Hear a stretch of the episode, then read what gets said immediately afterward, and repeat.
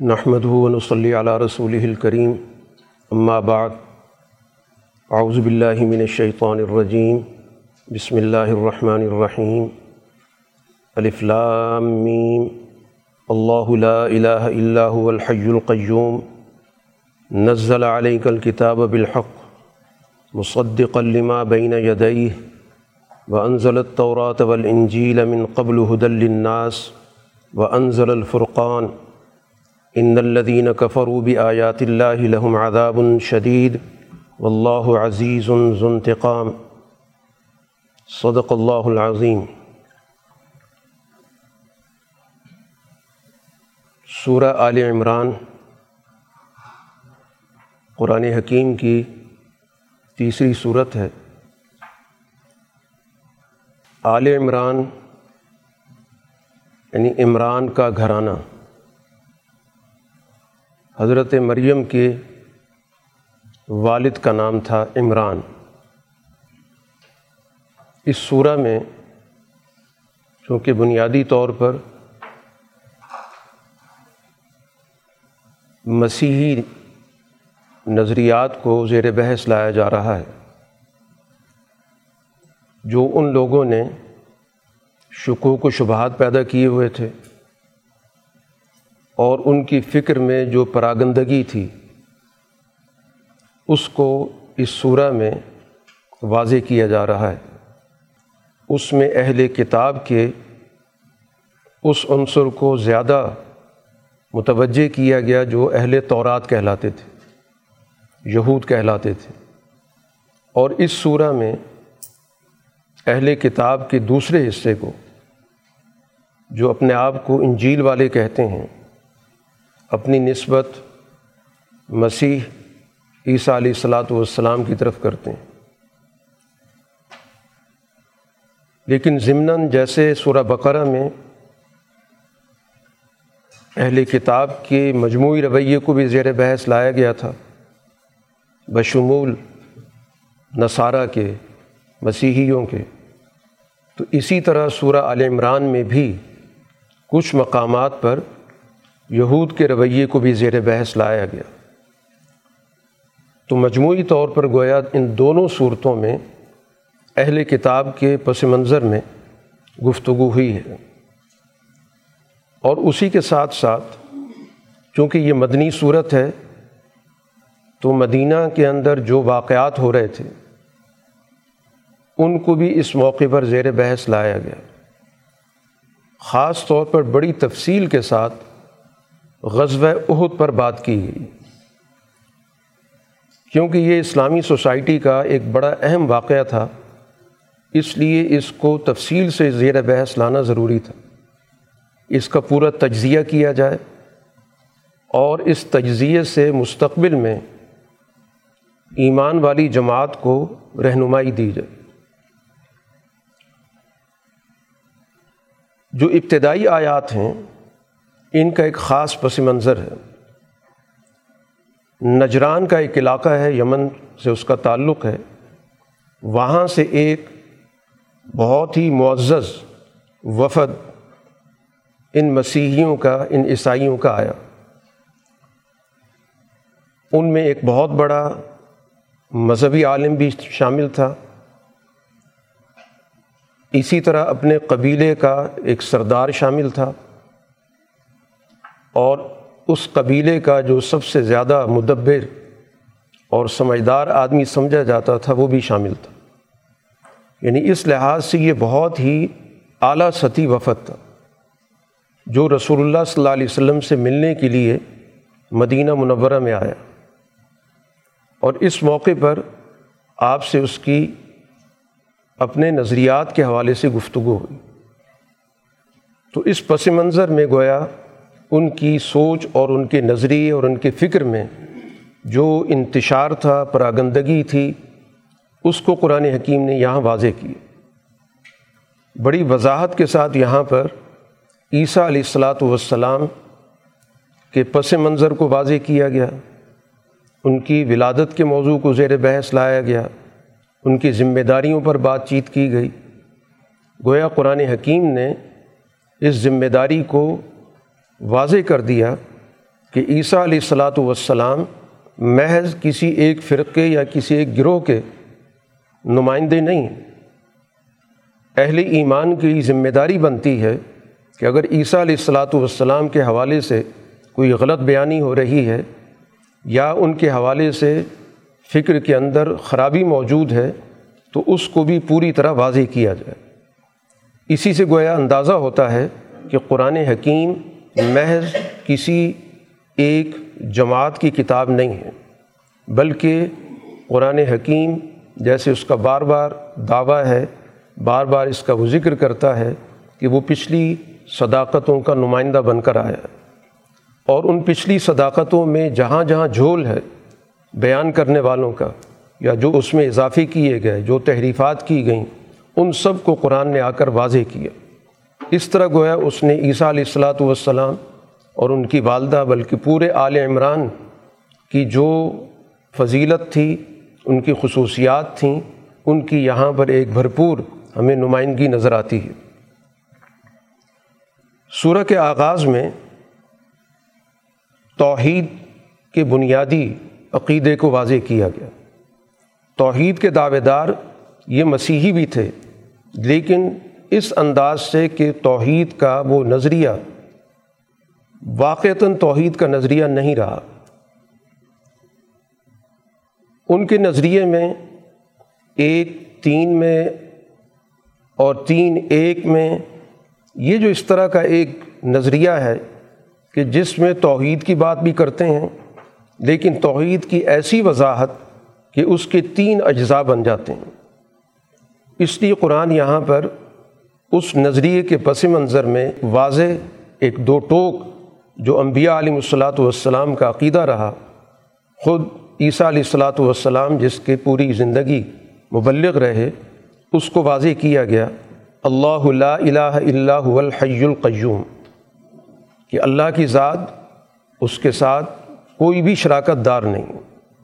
اور حی اور قیوم، گویا اس پوری کائنات میں حقیقی حیات، وہ صرف ایک ذات کے پاس ہے۔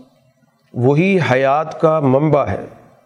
دنیا کے اندر کسی کو حیات ملتی ہے تو اس کے حکم سے ملتی ہے۔ اس لیے الحی کی صفت میں کوئی اور اس کے ساتھ شریک ہی نہیں۔ اور پھر القیوم، اس نے پورے نظام کائنات کو سنبھالا ہوا ہے۔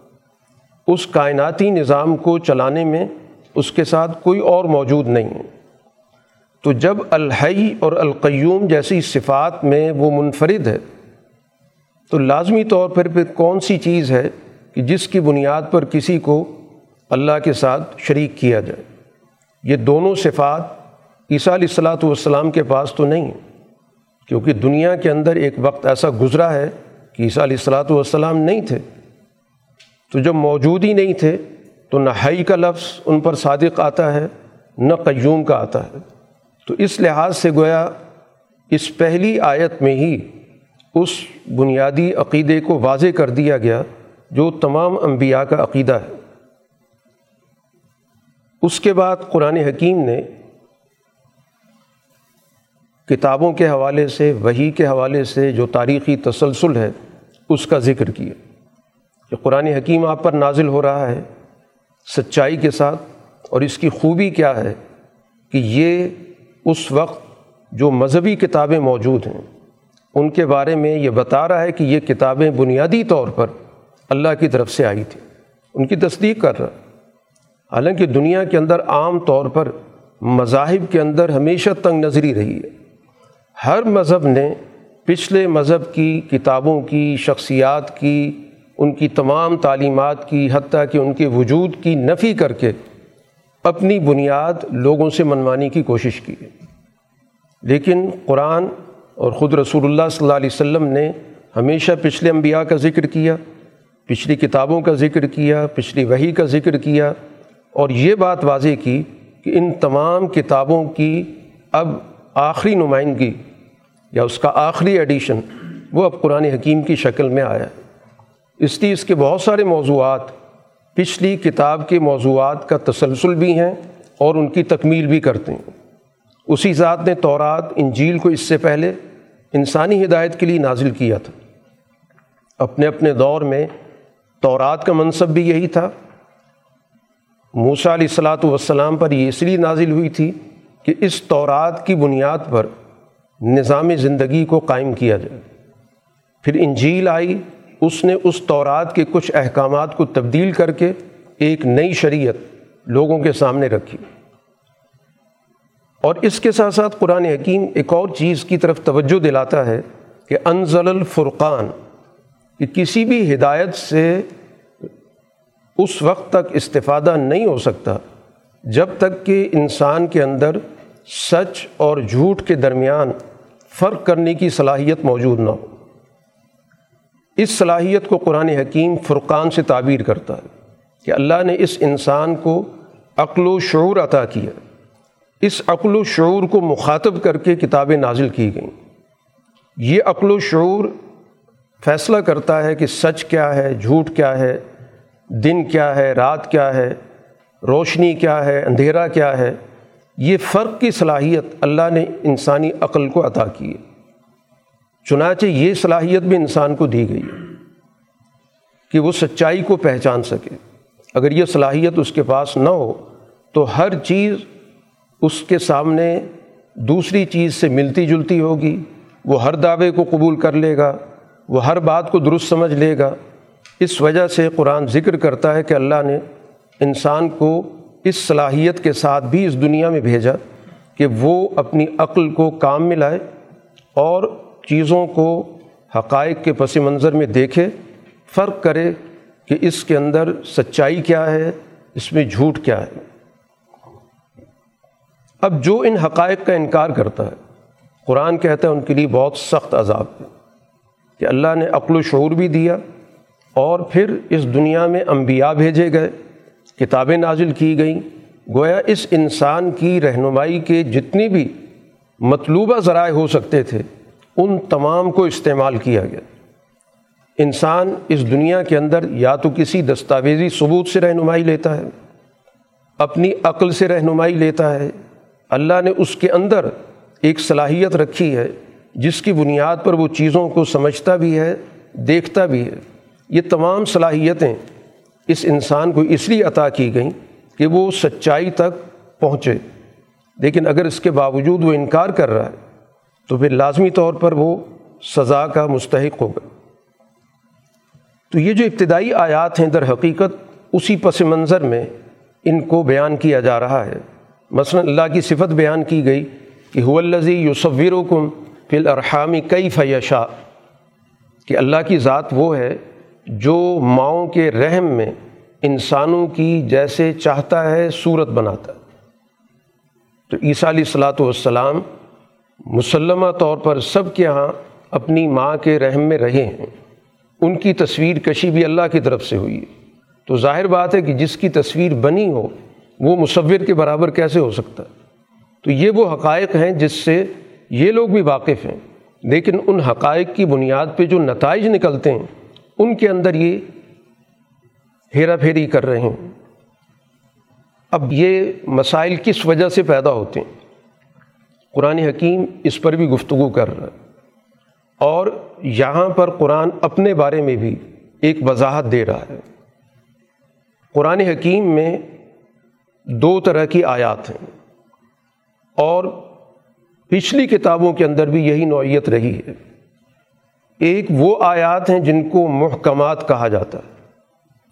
اور دوسری وہ آیات ہیں جن کو متشابہات کہا جاتا ہے۔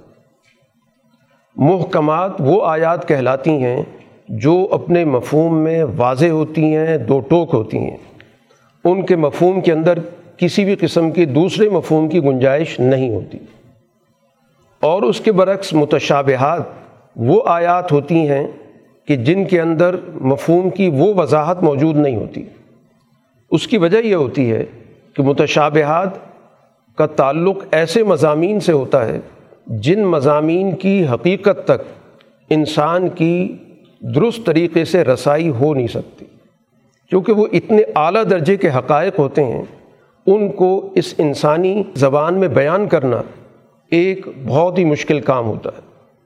اس لیے جتنی انسان کی لغت موجود ہوتی ہے، جتنی اس کی سوچ ہوتی ہے، اس سوچ کے دائرے میں ان کا ذکر کیا جاتا ہے۔ تو اب ان کو سمجھنے کا طریقہ کیا ہے؟ قرآن نے اس کا فارمولہ بتایا کہ بنیادی حیثیت محکم آیات کی ہوگی۔ ان کو معیار قرار دے کر ان کی روشنی میں اب متشابہات کو دیکھا جائے گا۔ متشابہات کا ہم کوئی ایسا مفہوم متعین نہیں کر سکتے کہ جس سے محکم آیت کی تردید ہوتی ہو۔ یہی بنیادی چیز ہے جس کو نہ سمجھنے کی وجہ سے ہمیشہ فرقے پیدا ہوتے ہیں۔ فرقوں کا بنیادی طور پر تعلق ہمیشہ متشابہات سے رہا ہے۔ ان نے متشابہ آیات کو موضوع بنایا اور اس میں پھر ظاہر اپنی اپنی سوچ کے مطابق، اپنے اپنے مفاد کے مطابق، اپنے اپنے ایجنڈے کے مطابق اس میں انہوں نے تشریح کی۔ اور یوں ایک تشریح دوسرے سے مختلف ہو گئی اور ایک فرقہ وجود میں آ گیا۔ مثلاً بطور مثال کے اللہ تعالیٰ نے اپنی ذات کا جہاں بھی تعارف کرایا، اب ظاہر ہے کہ ذات الہی کی حقیقت تک رسائی ایک مخلوق کی اس درجے کی نہیں ہو سکتی کہ اس کو اس طرح واضح کر دیا جائے کہ جس سے اس کو واقعتاً اس حقیقت الحقائق تک، جو ایک اعلیٰ درجے کی حقیقت ہے، اس تک اس کی رسائی ہو۔ اس وجہ سے اللہ تعالیٰ نے اپنا تعارف ایک تو صفات کے ذریعے کرایا وہ صفات جن سے عام طور پر انسان مانوس ہوتا ہے۔ سمیع سننے والا ہے، بصیر دیکھنے والا ہے، قدیر قدرت والا ہے، اس طرح کی صفات ذکر کی گئی لیکن ظاہر بات ہے کہ یہ سننا اس طرح کا تو نہیں ہے جیسے ایک انسان سنتا ہے۔ کیونکہ یہ انسان بہت محدود دائرے میں سنتا ہے۔ اس کو ایک ذریعہ دیا گیا ہے سننے کا، اس کا ایک کان ہے جس سے وہ سنتا ہے۔ دیکھنے کے لیے اس کو ایک آلہ دیا گیا ہے جس کو ہم آنکھ کہتے ہیں، اس سے وہ دیکھتا ہے۔ اب ظاہر بات ہے کہ اس طرح تو اللہ تعالیٰ نہ کان رکھتا ہے، نہ اس کے اس طرح کا منہ ہے جس سے وہ بات کرتا ہے، نہ اس طرح کی اس کی آنکھیں جس سے وہ دیکھتا۔ ہے لیکن اس انسان کو سمجھانے کے لیے لفظ تو استعمال ہوئے۔ ساتھ ہی قرآن حکیم نے اس بات کو بھی واضح کر دیا کہ لئی سا کمسلی ہی شعی کہ اللہ جیسی کوئی چیز نہیں۔ ہے کسی چیز سے اس کی مماثلت ہو ہی نہیں سکتی۔ اب لازمی طور پر جہاں جہاں بھی قرآن حکیم نے اللہ کے حوالے سے اس طرح کے الفاظ استعمال کیے، کہیں پر ید اللہ اللہ کا ہاتھ، کہیں وجہ اللہ اللہ کا چہرہ، تو ظاہر اللہ کا اس طرح کا تو ہاتھ ممکن ہی نہیں ہے جیسے دنیا کی کسی بھی مخلوق کا ہو سکتا ہے۔ اسی طرح اللہ کا اس طرح کا چہرہ ہو ہی نہیں سکتا ہے جیسے دنیا میں کسی بھی مخلوق کا ہے۔ تو اب ظاہر ہے کہ یہاں پر یہ متشابہات ہیں۔ اب ان متشابہات کے اندر بنیادی طور پر ایک اصول طے کر لیا گیا کہ یہ الفاظ جو بھی اپنا معنی رکھتے ہیں، ہمیں اس معنی سے نہ صرف اتفاق ہے، اس پر ایمان ہے۔ لیکن اس کی حقیقت کیا ہے؟ اس سے ہمیں آگہی نہیں ہے۔ کیونکہ ایک انسان بہت ہی محدود دائرے میں سوچتا ہے۔ سننے کا جب بھی تذکرہ ہوگا تو اس کے ذہن میں کان آتا ہے۔ جب بھی ہاتھ کا تذکرہ ہوتا ہے، اس کے ذہن میں ایک مخصوص قسم کی شکل آتی ہے۔ جب بھی چہرے کی بات ہوتی ہے تو ایک خاص قسم کا تصور آتا ہے۔ ظاہر یہ سارے تصورات اللہ تعالیٰ سے کوئی جوڑ یا میل نہیں رکھتے۔ تو اس طرح کی آیات جہاں پر اس طرح کے الفاظ استعمال ہوئے ہیں، تو وہ متشابہات کہلاتے ہیں۔ اب عیسیٰ علیہ السلاۃ والسلام کے حوالے سے ایسے الفاظ استعمال ہوئے، لیکن وہ ان معنوں میں، جن معنوں میں ہم عام طور پہ استعمال کرتے ہیں، ان معنوں میں اس کا ذکر ہوا ہے یا اس کا کوئی خاص مفہوم ہے جس میں انجیل نے ذکر کیا، پھر اس کے بعد قرآن حکیم نے بھی ذکر کیا۔ خود قرآن نے کہا کہ وہ اللہ کا کلمہ ہے، اللہ کی روح ہے۔ اب اس کا مفہوم حقیقتاً کیا ہے؟ یہی وہ چیز ہے جس کی وجہ سے انجیل والے یا وہ لوگ جو دعوے دار ہیں عیسیٰ علیہ السلام کے ماننے کے انہوں نے کہیں سے بات کہیں پہنچا دی۔ تو اس لیے قرآن یہاں پر بتاتا ہے کہ محکم آیات بھی ہوتی ہیں، متشابہات بھی ہوتے ہیں۔ اب جن کے دلوں کے اندر کجی ہوتی ہے، تو وہ اپنی ساری فکر کی بنیاد متشابہات پر بناتے ہیں۔ اپنی منمانی تعبیر کے لیے۔ ظاہر ہے کہ اس کو کوئی شخص لفظی طور پر چیلنج نہیں کر سکتا۔ کرے گا تو ایک اور فرقہ پیدا ہو جائے گا۔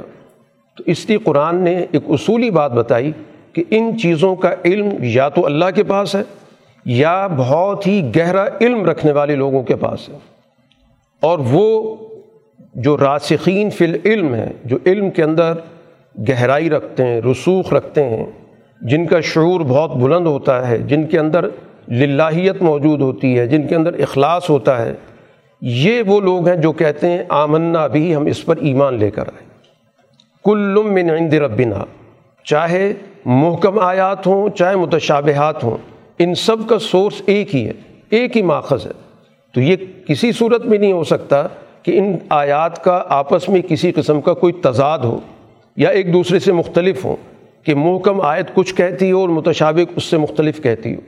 تو محکم آیت کو معیار متعین کیا جائے گا اور اس کی روشنی میں متشابہ آیت کو سمجھا جائے گا۔ اور جہاں جہاں پر متشابہ کا کوئی ایسا تصور آتا ہے جو محکم آیت سے مختلف ہے اس سے ٹکراتا ہے، وہ قابل قبول نہیں ہوگا۔ محکم آیت کو قبول کر کے معیار بنا کر اس کے دائرے میں جتنے مفہوم کی گنجائش ہوگی، وہ یقیناً اہل علم کا کام ہے، اس پر گفتگو کریں۔ اس لیے قرآن حکیم نے یہاں پر اس بنیادی مسئلے کو واضح کر دیا کہ قرآن کے اندر جہاں پر بھی اس طرح کی موضوعات آ رہے ہیں، جہاں پر بھی اس طرح کی آیات موجود ہیں ان کو درست تناظر میں سمجھنا ضروری ہے۔ اور اسی کے ساتھ ساتھ اہل ایمان کی یہ دعا بھی قرآن نے ذکر کی کہ یہ دعا کرتے ہیں، ربنا لا تزغ قلوبنا بعد از ہدیتنا کہ اللہ جب تو نے ہمیں رہنمائی دی، ہدایت دی، حقائق تک پہنچنے کی ہمیں ہم میں صلاحیت پیدا کی، تو اب ہمارے دلوں کے اندر کجی نہ آ جائے، ٹیڑھ نہ آ جائے۔ یہ ظاہر مفادات کی وجہ سے آتا ہے۔ اس کے پیچھے کچھ مفادات ہوتے ہیں، وہ دنیاوی مفادات کو ایک مذہب کی شکل میں پیش کیا جاتا ہے۔ اس کو ایک مذہبی رنگ دے دیا جاتا ہے۔ دنیا کے اندر جب بھی فرقے بنے تو ان کے پیچھے ایک دنیاوی ایجنڈا ہوتا ہے۔ مفادات کا ایک ایجنڈا ہوتا ہے۔ حب مال ہوگا، حب جا ہوگا، اقتدار حاصل کرنا ہوگا، نمود و نمائش ہوگی اور اس پہ پردہ مذہب کا چڑھایا جاتا ہے۔ اور اس کے لیے ظاہر ہے ان کو اگر کوئی چیز کہیں سے مل سکتی ہے تو وہ متشابہات ہوتی ہیں۔ تو اس لیے اللہ سے یہ دعا ہوتی ہے کہ ہدایت کے حصول کے بعد ہم اپنے مفادات کے اسیر ہو کر کہیں کجی کے راستے پر نہ چل پڑیں۔ قرآن حکیم اسی پس منظر میں یہ ساری گفتگو کر رہا ہے جو اس موقع پر رسول اللہ صلی اللہ علیہ وسلم نے اس وفد کے ساتھ کی تھی۔ یہ وفد جب رسول اللہ صلی اللہ علیہ وسلم سے گفتگو کر کے گیا واپس، تو راستے میں ان کی آپس میں بھی گفتگو ہوئی اور وہ اس نتیجے پر پہنچے کہ جو کچھ اللہ کے رسول کہہ رہے ہیں، یہ سو فیصد سچ ہے۔ یہ جو کچھ ہم سے کہا گیا ہے، اس میں کسی قسم کا کوئی جھول نہیں ہے۔ اس میں کسی قسم کی کوئی آمیزش نہیں ہے۔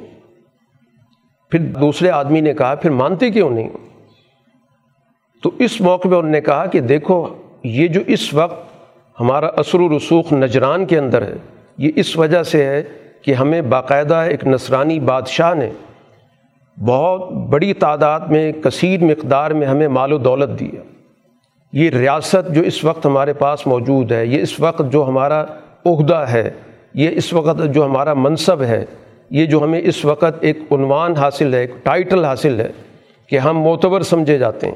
یہ سارا کی ساری دین ہے نصرانی بادشاہ کی، غسان کے بادشاہ کی۔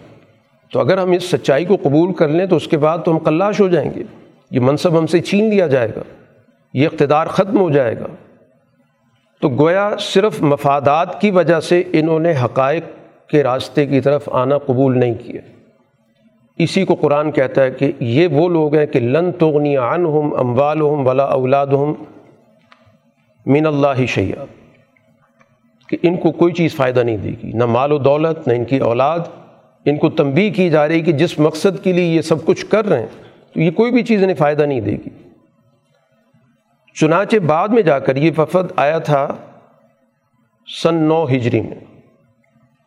رسول اللہ صلی اللہ علیہ وسلم سے اس کا مکالمہ ہوا، گفتگو ہوئی اور بات پھر یہاں تک پہنچی جیسے آگے ذکر آ رہا ہے کہ جب یہ لوگ آپ کی گفتگو سن کر اس پر خاموش ہو گئے، چپ ہو گئے اور کوئی بات بنی نہیں تو پھر اللہ کے رسول نے ان سے کہا کہ چلیں ایک اور کام کرتے ہیں۔ اگر تم واقعتاً جو کچھ کہہ رہے ہو، تمہیں اس کی سچائی پر اعتماد ہے، تو پھر ایک راستہ گفتگو تو ہو چکی ہے۔ ہماری بات تم تک پہنچ چکی، تمہاری بات ہم نے سن لی، اس کا ہم نے جواب بھی دے دیا۔ اب ہم اللہ کی طرف رجوع کرتے ہیں۔ تم بھی اللہ پر ایمان کے دعوے دار ہو۔ ہم بھی اللہ پر ایمان رکھتے ہیں۔ تو ہم اللہ سے گڑ گڑا کے دعا کرتے ہیں۔ اسی کو قرآن حکیم نے جس لفظ سے ذکر کیا اور عام طور پر وہ لفظ معروف ہے جس کو مباحلہ کہتے ہیں۔ تو نب تہل کا مطلب گڑ گڑانا اللہ کے سامنے اپنی درخواست پیش کرنا۔ اور اس کے الفاظ یہ ہوں گے کہ ہم دونوں میں سے جو بھی غلط بیانی کر رہا ہے، جو بھی جھوٹ بول رہا ہے، اس پر اللہ کی لانت ہو۔ وہ اللہ کی رحمت سے دور ہو جائے۔ جب یہ بات آئی، ظاہر بات ہے کہ اب یہ وہ چیز تھی کہ جس میں ان کو ایک کھلا میدان دے دیا گیا۔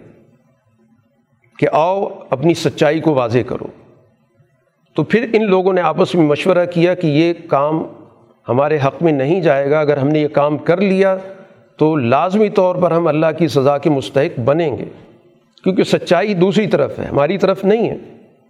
اور بالآخر انہوں نے ایک درمیانہ راستہ نکالا کہ ہمارے ساتھ صلح کر لیں، ہم آئندہ کے لیے آپ کے خلاف نہ استعمال ہوں گے۔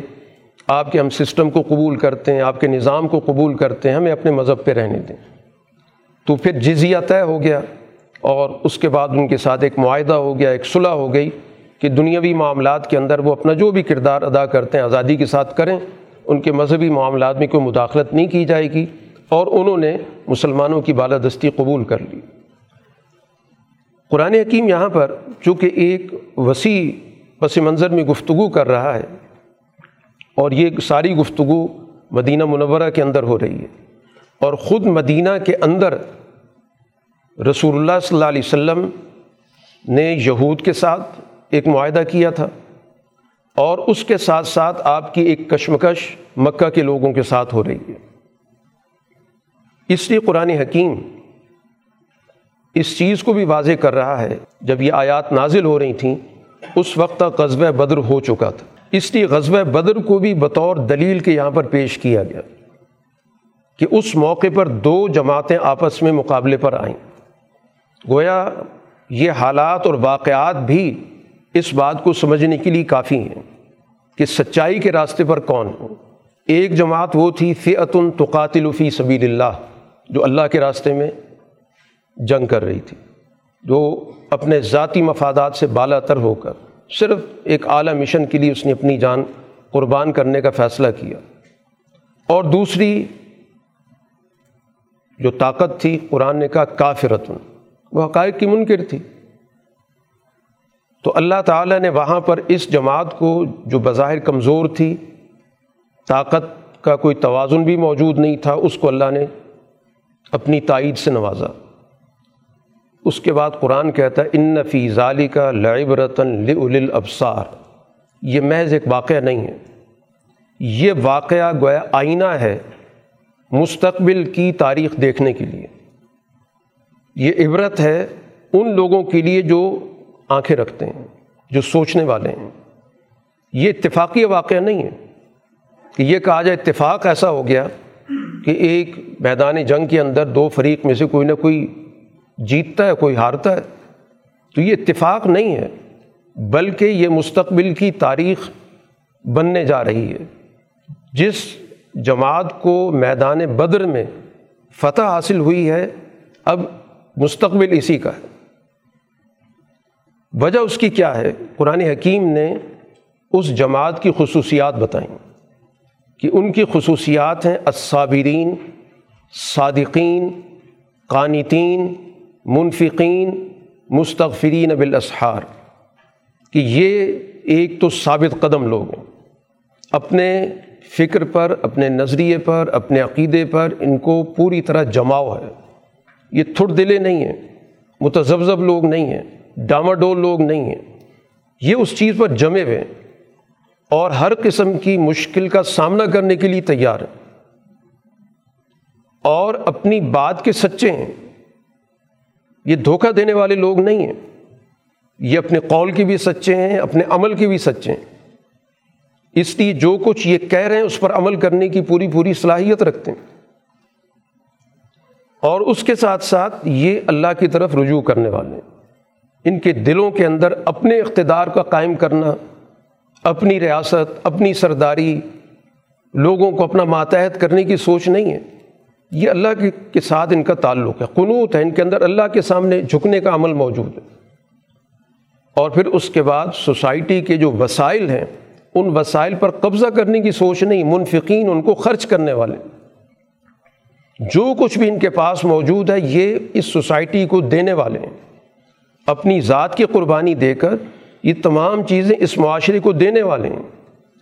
اور پھر خاص طور پر شہری کے وقت یہ اللہ کے سامنے استغفار کرتے ہیں۔ استغفار یعنی اس وقت یہ اٹھتے ہیں، اپنی گزشتہ حکمت عملی کا جائزہ لیتے ہیں۔ جو اس کے اندر کمزوری ہوتی ہے، اس کمزوری کا اعتراف کرتے ہیں اللہ کے سامنے۔ اور آئندہ کے لیے اس بات کا عزم کرتے ہیں کہ یہ جو بھی ہم سے کمزوری سرزد ہوئی آئندہ اس کا اظہار نہیں ہوگا۔ ہم زیادہ بہتر طور پر آئندہ کے لیے اپنا کردار ادا کریں۔ گے تو یہ وہ جماعت ہے جس کے غلبے کی یہاں پر قرآن حکیم نے بات کی۔ اس جماعت کو قرآن حکیم نے کہا، یہ اول العلم ہے۔ یہ اللہ تعالیٰ کے اس نظام کا گویا اپنے آپ کو حصہ سمجھتی ہے۔ اس لیے قرآن حکیم نے یہاں پر اللہ ملائکہ اور ملائکہ کے ساتھ اہل علم کا ذکر کیا کہ یہ سب کے سب گویا ایک ہی راستے پر اللہ نے گواہی دی کہ اللہ کے علاوہ کوئی نہیں۔ ملائکہ کی گواہی ہے اور اہل علم کی گواہی ہے۔ قائمم بالقسط، وہ اللہ انصاف کو قائم کرنے والا ہے۔ گویا وہ کسی ایسی اندھی بحری قوت کو نہیں مانتے۔ کہ جب چاہے کسی کو الٹا دے، جس کو چاہے نواز دے، ظالم کی حکومت قائم کر دے، مظلوم پہ مزید بوجھ ڈال دے، وہ ذات انصاف کو قائم کرنے والی ہے۔ تو گویا اللہ کی ذات کا وہ تعارف خاص طور پر اس صفت کے ساتھ کہ وہ عدل و انصاف کو قائم کرنے والی ذات ہے۔ اور ظاہر بات ہے کہ جو اللہ کی اس صفت پر ایمان رکھنے والی جماعت ہوگی، وہ لازمی طور پر اپنی یہ ذمہ داری سمجھے گی کہ معاشرے کے اندر اس نے عدل کو قائم کرنا۔ کیونکہ ابھی اس کی صفت ذکر ہوئی سچائی کی۔ یہ ہو نہیں سکتا کہ وہ ایمان رکھتی اللہ کے قائم بالقسط ہونے پر اور خود سوسائٹی کے اندر وہ ظلم کو قائم کرتی ان دین عند اللہ الاسلام۔ اللہ کے نزدیک جو دین ہے، وہ اللہ کے احکام کی تعمیل کرنا ہے، جس کو اسلام کہتے ہیں۔ تو اسلام در حقیقت قوانین فطرت کو قبول کرنا، اللہ کے سامنے سر تسلیم خم ہونا، یہ سچائی وہ ہے جو تمام انبیاء کے درمیان مشترک رہی۔ اب جو یہ دنیا کے اندر ہمیں بہت سارے گروہ نظر آتے ہیں، بہت سارے مذاہب نظر آتے ہیں، اپنی اپنی ان کی شناخت ہے۔ قرآن کہتا ہے یہ سارے گروہ در حقیقت محض اپنے حسد کی وجہ سے، باہمی فرقہ واریت کی وجہ سے انہوں نے اپنے یہ عنوانات اختیار کیے۔ یہودیت اللہ کی طرف سے نازل نہیں ہوئی، اسلام ان کو دیا گیا۔ انہوں نے اپنی شناخت قائم کرنے کے لیے عنوان یہودیت کا پسند کر لیا۔ عیسیٰ علیہ السلاۃ والسلام نے کہیں نہیں کہا کہ میں مسیحیت یا عیسائیت لے کر آیا ہوں۔ انہوں نے بھی اسلام کی بات کی۔ لیکن ان لوگوں نے اپنی پہچان قائم کرنے کے لیے اس کا ٹائٹل رکھ دیا۔ رسول اللہ صلی اللہ علیہ وسلم نے آ کر یہ نہیں کہا کہ میں محمدی دین لے کر آیا ہوں، یا میں مصطفی شریعت لے کر آیا ہوں۔ آپ نے کہا اسلام لے کر آیا ہوں۔ اب یہ تو بعد کے لوگ ہیں جو اس طرح کے عنوانات کے ذریعے چیزوں کو اسی انداز پر پیش کر رہے ہیں جیسا کہ یہودیت اور مسیحیت نے کی ہے۔ لیکن جو اصل عنوان انبیاء کا رہا ہے وہ اسلام رہا ہے۔ جس کے اندر کسی قسم کا کوئی جغرافیے کا، کسی قومیت کا، کسی گروہیت کا، کسی زبان کا کوئی تشخص ہے ہی نہیں۔ اس کا کوئی علاقہ ہو، اس کی کسی شخصیت کی طرف نسبت ہو، کسی جگہ سے اس کی کی نسبت ہو، ایک عالمگیر سچائی ہے۔ اس کو قرآن نے کہا کہ یہ اسلام۔ اب اس سے جن لوگوں نے انحراف کیا، قرآن حکیم انہی کو ذکر کرتا ہے کہ یہ وہ لوگ ہیں کہ جو دعویٰ رکھتے ہیں، تورات کا، انجیل کا موسا پر ایمان، عیسیٰ پر ایمان، لیکن ان کی تاریخ کیا ہے؟ انہوں نے مذہب کا دعوے دار ہونے کے باوجود اللہ کی آیات کا انکار کیا، انبیاء کو قتل کیا اور اس کے ساتھ ساتھ سوسائٹی میں جو بھی انصاف کا لمبردار تھا، ان کو قتل کیا۔ ان کی تاریخ یہ ہے، یہ مذہبی کہلاتے ہیں۔ ان کی مذہب شناخت ہے۔ لیکن ان لوگوں نے ہمیشہ سوسائٹی کے اندر سچائی کے پیغامبروں کو قتل کیا، کیونکہ یہ اپنے مفاد کے راستے میں کسی کو قبول کرنے کے لیے تیار نہیں۔ تو جو لوگ انبیاء کے قتل سے بھی دریغ نہیں کرتے، ان سے کیسے توقع رکھی جا سکتی ہے کہ وہ سوسائٹی کے اندر سچائی کو قبول کریں یا رسول اللہ صلی اللہ علیہ وسلم کو قبول کریں، آپ کی نبوت پر ایمان لے کر آئیں۔ تو فبشر ہوں بے عذاب علیم۔ ان کو بتا دیں کہ ان کے لیے تو پھر عذاب علیم موجود ہے۔ قرآن حکیم اس ایمان والی جماعت کو مستقبل کے حوالے سے یہ پیغام دے رہا ہے کہ ان کی صرف یہ مدینہ کے اندر ہی اجتماعیت نہیں رہے گی، یہ اجتماعیت آگے چلے گی، ایک بین الاقوامی اجتماع میں تبدیل ہوگی۔ اس مقصد کے لیے جہاں پر ایک دعائی انداز سے بات کی گئی، لیکن یہ دعا در حقیقت ایک بہت بڑے نظریے کی نمائندگی کرتی ہے۔ کیونکہ قرآن و حدیث میں دعا کا تصور وہ نہیں ہے جس کو ہم خواہشات کہتے ہیں، تمنائیں، آرزوئیں کہتے ہیں۔ قرآن و حدیث میں دعا اسی چیز کو کہا جاتا ہے جس کے پیچھے ایک مکمل فیصلہ موجود ہو، جس کے پیچھے ایک عزم موجود ہو، جس کے لیے جتنی بھی مطلوبہ اسباب ہیں ان کو اختیار کرنے کی حکمت عملی موجود ہو۔ تو قل اللہ مالک الملک تو تل ملک منتشا گویا یہاں پر اس چیز کا ذہن بنایا جا رہا ہے کہ یہ اقتدار کسی کی گھر کی جاگیر نہیں ہوتی، کسی گروہ کی جاگیر نہیں ہوتی، کسی فرقے کی نہیں ہے، یہ اللہ کی ہے اور وہ فیصلہ کرے گا۔ تو تل ملک کا منتشا کہ یہ حکمرانی کا فیصلہ اس نے کرنا۔ تو اب وہ فیصلہ کرنے جا رہا ہے، گویا اب یہ حکمرانی منتقل ہو رہی ہے اس جماعت کی طرف۔ اور وطن سے الملک ممن تشا اس وقت جو حکمران موجود ہیں، قیصر کی شکل میں، کسرا کی شکل میں، ان سے یہ حکمرانی چھینی جائے گی۔ و تو عز و منتشا و تو ذیل و منتشا اس جماعت کو عزت عطا ہونے والی ہے اور یہ بڑی بڑی طاقتیں ذلت تک پہنچنے والی ہیں۔ اس لیے کہ بیت دقل خیر اللہ کے ہاتھ میں خیر ہے، بھلائی ہے۔ تو بھلائی کا تقاضا یہی ہے کہ اس انسانیت پرور نظام کو غالب کیا جائے اور انسانیت کچھ نظام کو ختم کر دیا جائے۔ اس مقصد کے لیے اہل ایمان کو کہا گیا کہ وہ اپنے اندر ایک نظم و ضبط قائم کریں۔ اور نظم و ضبط کا تقاضا یہ ہے کہ جو سچائی پر، درست نظریات پر، درست فکر پر ایمان رکھنے والے اپنی اجتماعیت کو ان تک محدود کریں۔ ان لوگوں سے اپنا تعلق ختم کریں جو اس سوسائٹی کے اندر کسی بھی درجے میں مفاد کی سوچ رکھ کر اور ذہنوں پر حملہ آور ہونا چاہتے ہیں، فیصلوں میں کسی طرح شریک ہونا چاہتے ہیں، سوچوں کو مختل کرنا چاہتے ہیں، ان سے قطع تعلق ضروری ہے۔ یکسوئی جب تک کسی بھی اعلیٰ فکر پر ایمان رکھنے والی جماعت کو حاصل نہیں ہوگی، تو وہ نتیجہ اس کو نہیں مل سکتا۔ اس لیے قرآن نے کہا کہ لا يتخذ المؤمنون الکافرین اولیاء من دون المؤمنین۔ اس کی کوئی گنجائش نہیں ہے کہ اہل ایمان کی بجائے ان لوگوں کو جو ان بنیادی نظریات کے منکر ہیں، ان کو اپنا دوست بنا دیا۔ اہلی ایمان کا تعلق اہلی ایمان سے ہی بنتا ہے۔ اب یہ کہ کوئی اپنے مفاد کی وجہ سے سمجھتا ہے کہ مجھے فلاں سے تعلق قائم کرنے میں دنیاوی فائدہ حاصل ہوگا اور ان کمزور ایمان والوں سے تعلق سے مجھے کوئی فائدہ نہیں ملے گا، اس لیے مجھے ان سے دوستی بڑھانی چاہیے۔ تو یہ وہ سوچ ہے کہ جس کی قرآن حکیم یہاں پر نفی کر رہا ہے۔ چنانچہ قرون اولا میں اہل ایمان کے اندر آپس میں اختلافات ضرور ہوئے ہوں گے۔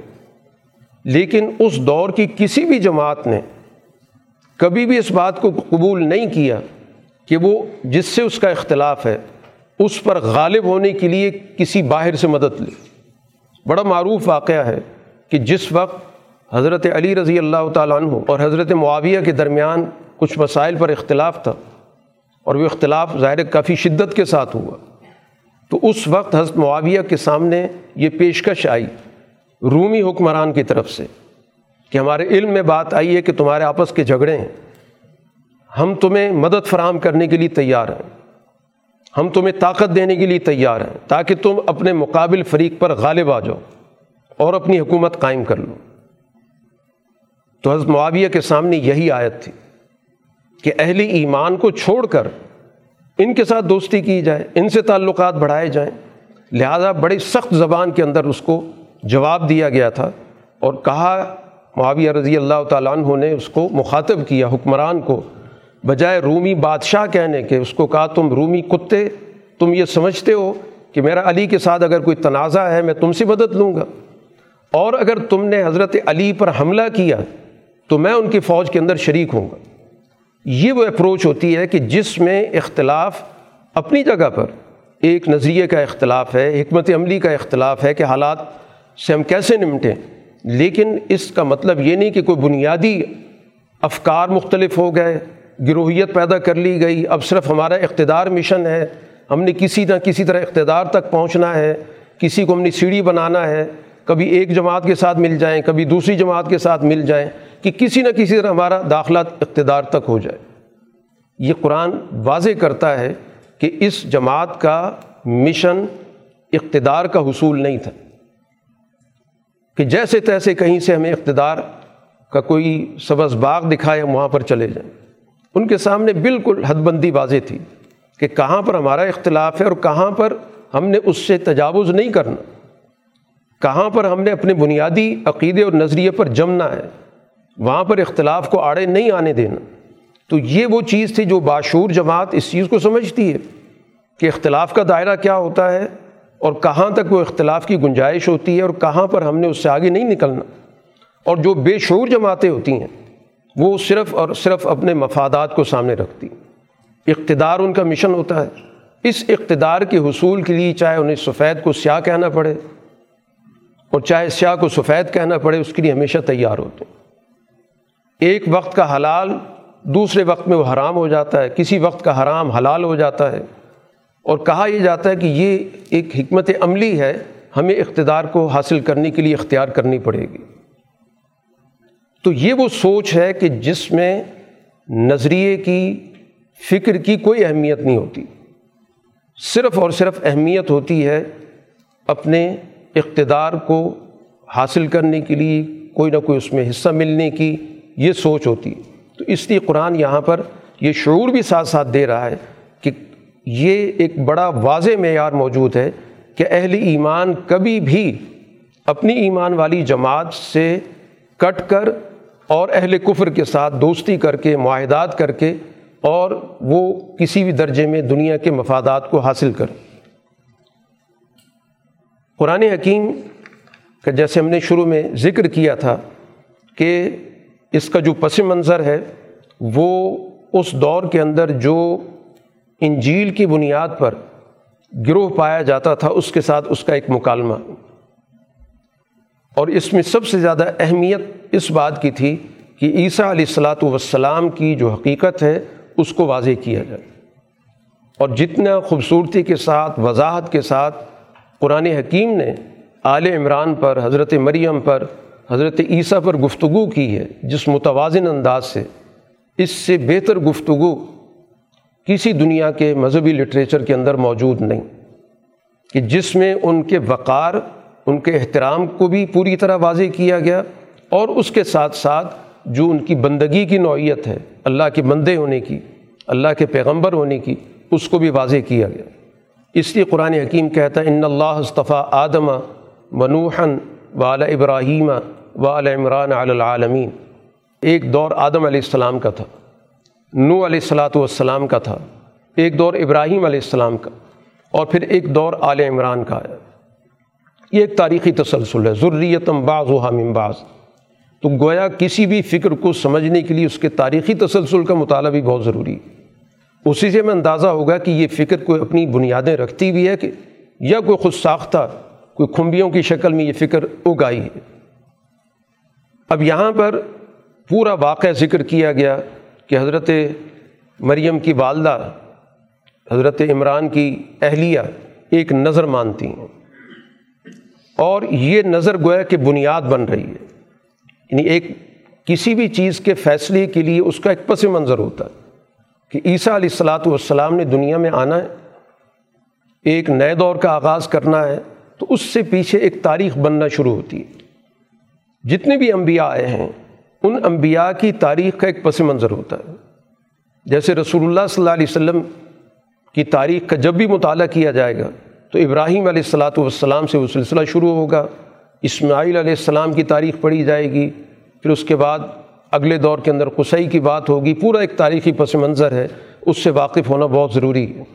اسی طرح یہاں پر قرآن حکیم نے ذکر کیا کہ سب سے پہلے عمران کی اہلیہ ایک نظر مانتی ہیں۔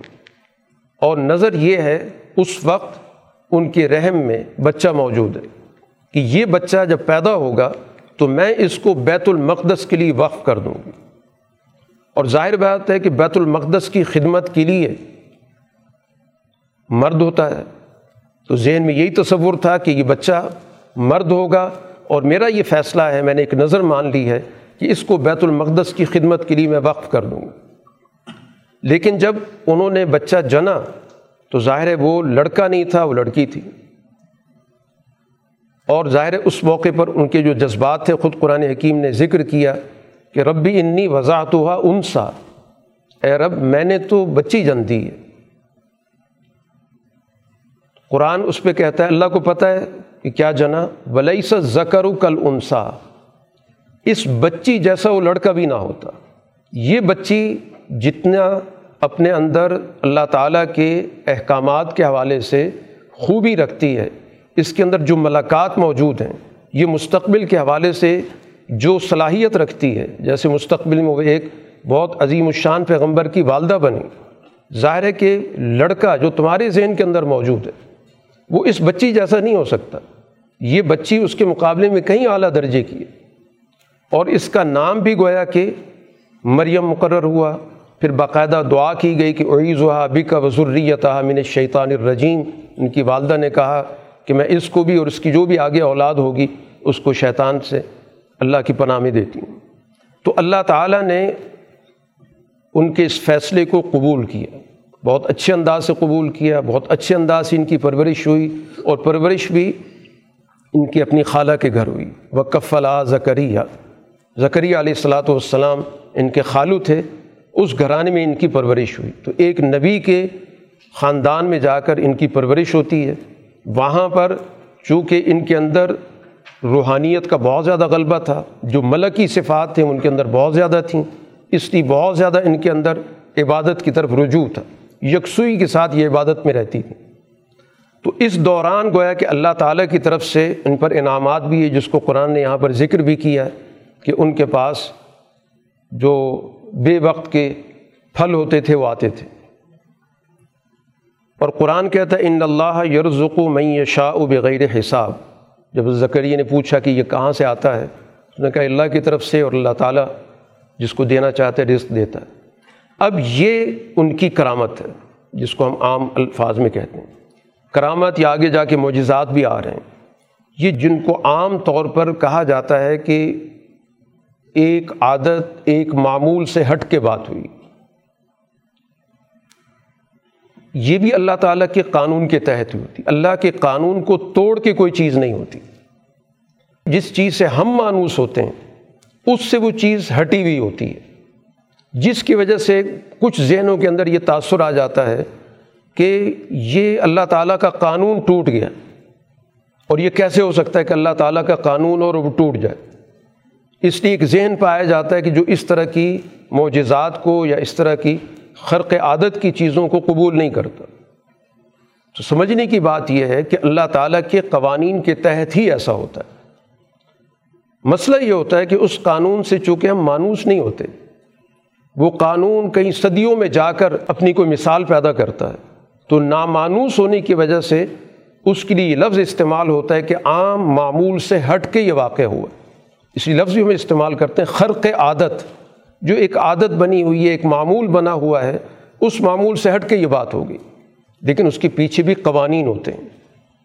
اور اس طرح گویا ہمیں اللہ تعالیٰ اپنے ان قوانین سے روشناس کراتا ہے کہ جن کی طرف انسانی ذہن نہیں جا رہا ہوتا۔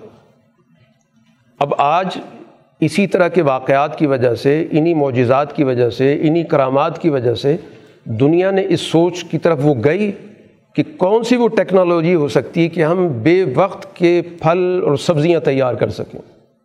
آج دنیا نے وہ ٹیکنالوجی تلاش کر لی۔ آج اس کو کوئی بھی شخص پہ کوئی سوال نہیں اٹھاتا۔ تو مقصد کہنے کا یہ ہے کہ یہ سوچ کہاں سے پیدا ہوتی ہے؟ یہ سوچ ان معجزات سے پیدا ہوتی ہے۔ یہ سوچنے کا ایک راستہ دیتے ہیں کہ ان قوانین کو تلاش کرو۔ اس دور کے اندر وہ اسباب، وہ ذرائع، وہ وسائل، وہ آلات نہیں ہوتے۔ لیکن اس کا مطلب قانون موجود ہے۔ بات کا انسان اس پر غور و فکر کر کے، اس پر کام کر کے، اس پر محنت کر کے وہ ٹیکنالوجی دریافت کر لیتا ہے اور اس سے وہ استفادہ کر رہا ہوتا ہے۔ ہم اس استفادے پہ تو کوئی سوال نہیں اٹھاتے کہ یہ کیسے ممکن ہے کہ سردی کی چیزیں گرمی میں آ رہی ہوں، گرمی کی سردی میں آ رہی ہیں اسی طرح قرآن حکیم نے زکریہ علیہ السلاۃ والسلام کے اس مکالمے کے بعد انہوں نے پھر اللہ سے دعا کی۔ کہ جیسی یہ پھل جس کا یہ سیزن نہیں تھا، یہ موجود ہے، تو ان کی اولاد نہیں تھی، وہ اللہ سے دعا کرتے ہیں کہ مجھے اولاد کی ضرورت ہے، جس کی تفصیل دوسری جگہ پر آئی ہے کہ اس لیے ضرورت ہے کہ میں اپنے اس مشن کو آگے جاری رکھنا چاہتا ہوں۔ اور میرے گرد و پیش میں کوئی ایسا آدمی موجود نہیں جو میرے اس مشن کو سمجھ سکے۔ اس اس کے لیے اولاد نہیں چاہیے کہ کوئی بہت بڑی وراثت ہے، اس کو منتقل کرنا ہے۔ انبیاء کی وراثت تو علم و دانش حکمت ہوتی ہے۔ لیکن میری پوری فیملی کے اندر خاندان میں گرد و پیش میں کوئی ایسا آدمی نہیں ہے کہ جو اس کام کو سنبھال سکے، بلکہ ہو سکتا ہے کہ وہ اس کام کو بگاڑ دیں۔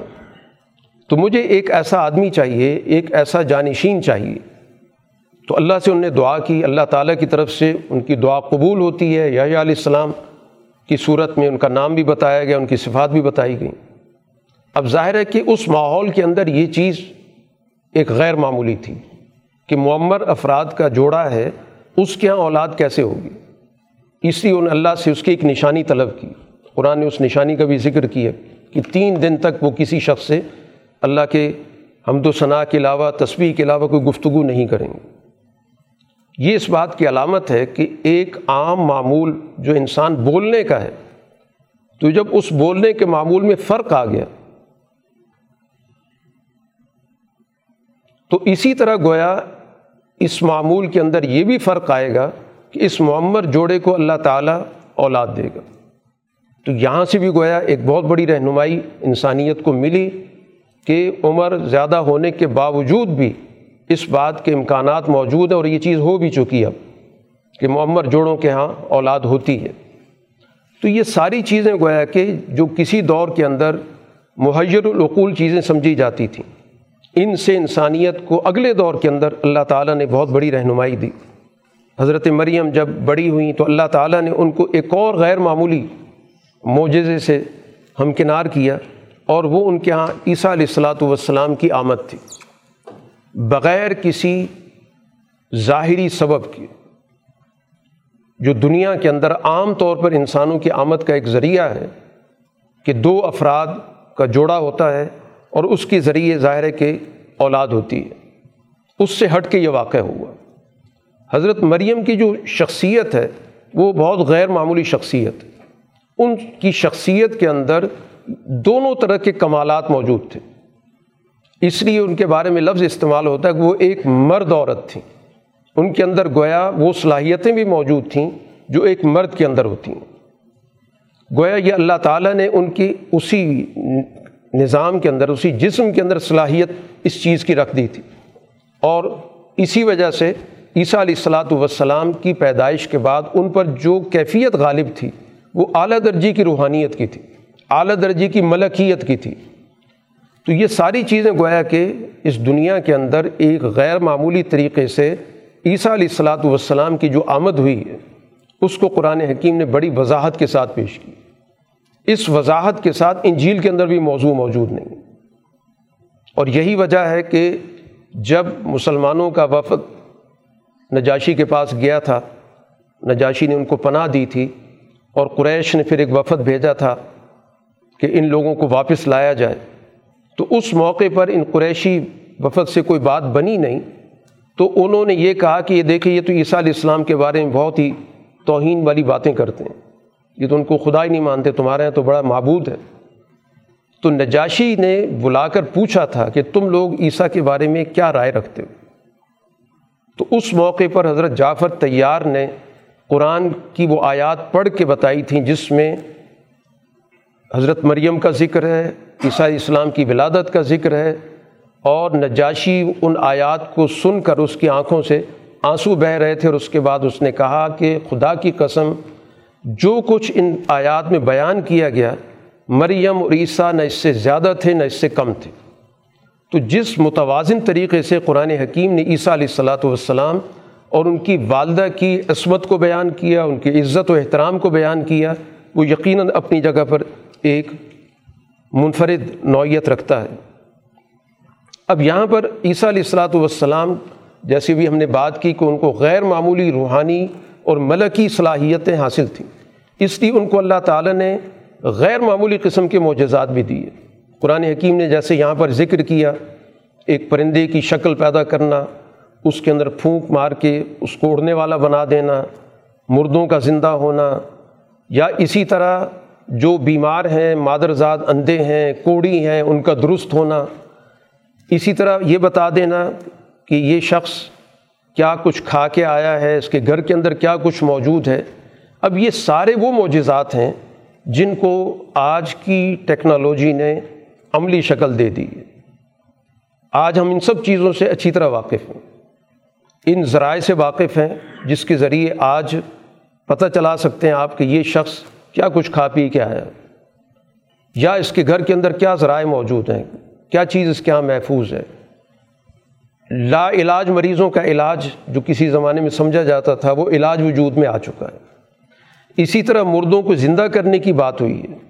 تو ظاہر ہے کہ بہت سارے ایسے امراض ہیں جن کے بارے میں سمجھا جاتا تھا کہ موت واقع ہوگی آج ہمیں پتہ چل رہا ہے کہ وہ موت نہیں ہوتی، ایک سکتا ہوتا ہے۔ کہ کئی ایسے افراد ہیں جو سالہ سال سے ایک سختی کی حالت میں پڑے ہوئے ہیں، جن کو عام طور پہ مردہ سمجھا جاتا ہے۔ لیکن سمجھ میں آ گیا کہ نہیں، اس کے اندر حیات موجود ہے۔ اور کسی بھی وقت اس کا یہ سختہ ٹوٹ سکتا ہے۔ تو عرف عام میں یہی کہا جائے گا کہ مردہ زندہ ہو گیا۔ تو کہنے کا مقصد یہ کہ یہ سارے معجزات در حقیقت انسانیت کی رہنمائی کرتے ہیں۔ اور اسی سے میں اندازہ ہوتا ہے کہ اللہ تعالیٰ کا جو نظام قدرت ہے، وہ اس دنیا کے انسانی نظام سے کتنا آگے ہے اور انسان کی کس کس طرح مختلف طریقوں سے رہنمائی کرتا ہے۔ عیسیٰ علیہ السلاۃ والسلام کی ان ساری تفصیلات کو قرآن حکیم نے وضاحت کے ساتھ بیان کرنے کے بعد اس چیز کو واضح کیا کہ اصل جو ان کا مشن تھا، وہ سوسائٹی کے اندر اللہ تعالیٰ کی ایک صحیح پہچان پیدا کرنے کے لیے اجتماعیت کا قیام تھا۔ جو اصل مشن یہ تھا، جس کو یہ سب لوگ فراموش کر چکے ہیں۔ چنانچہ ان کی جماعت کو حواریجین کی جماعت کہا جاتا ہے۔ تو جس طرح عیسیٰ علیہ السلاۃ والسلام کی جماعت حواریجین تھی، اسی طرح رسول اللہ صلی اللہ علیہ وسلم کی جماعت اس وقت مدینہ کے اندر صحابہ کہلاتی ہے۔ یہ ساری تفصیلات اس گروہ کے سامنے بیان کی جا رہی ہیں، جس کا ہم نے آغاز میں ذکر کیا تھا۔ یہ نجرانی وفد کے ساتھ گفتگو میں یہ اللہ تعالیٰ کا پیغام ان کے سامنے رکھا جا رہا ہے۔ اور اس کے بعد پھر وہ آخری بات ہوئی تھی، جس پہ ہم پہلے بات کر چکے ہیں۔